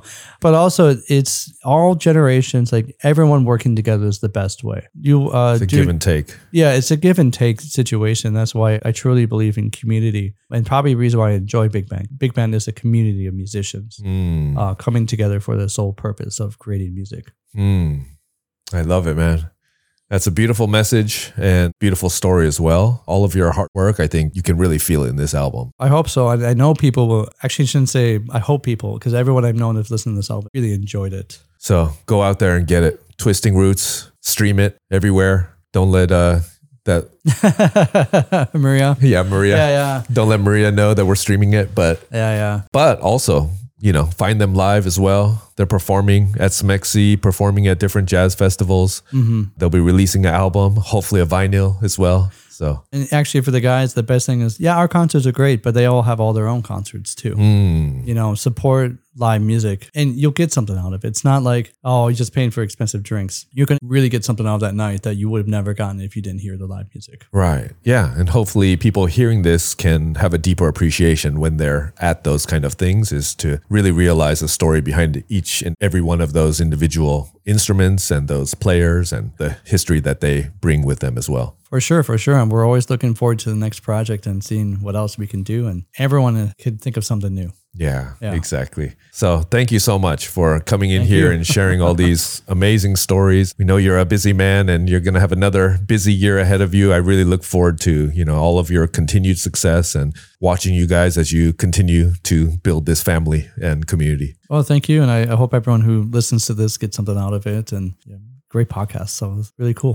Thank you. Thank you so much. Okay. So everyone go out there, listen, listen to those moving portraits and finish it off with a nice funeral song. All right, everyone. So we wish everyone a wonderful day. Peace. Later. Beautiful, man.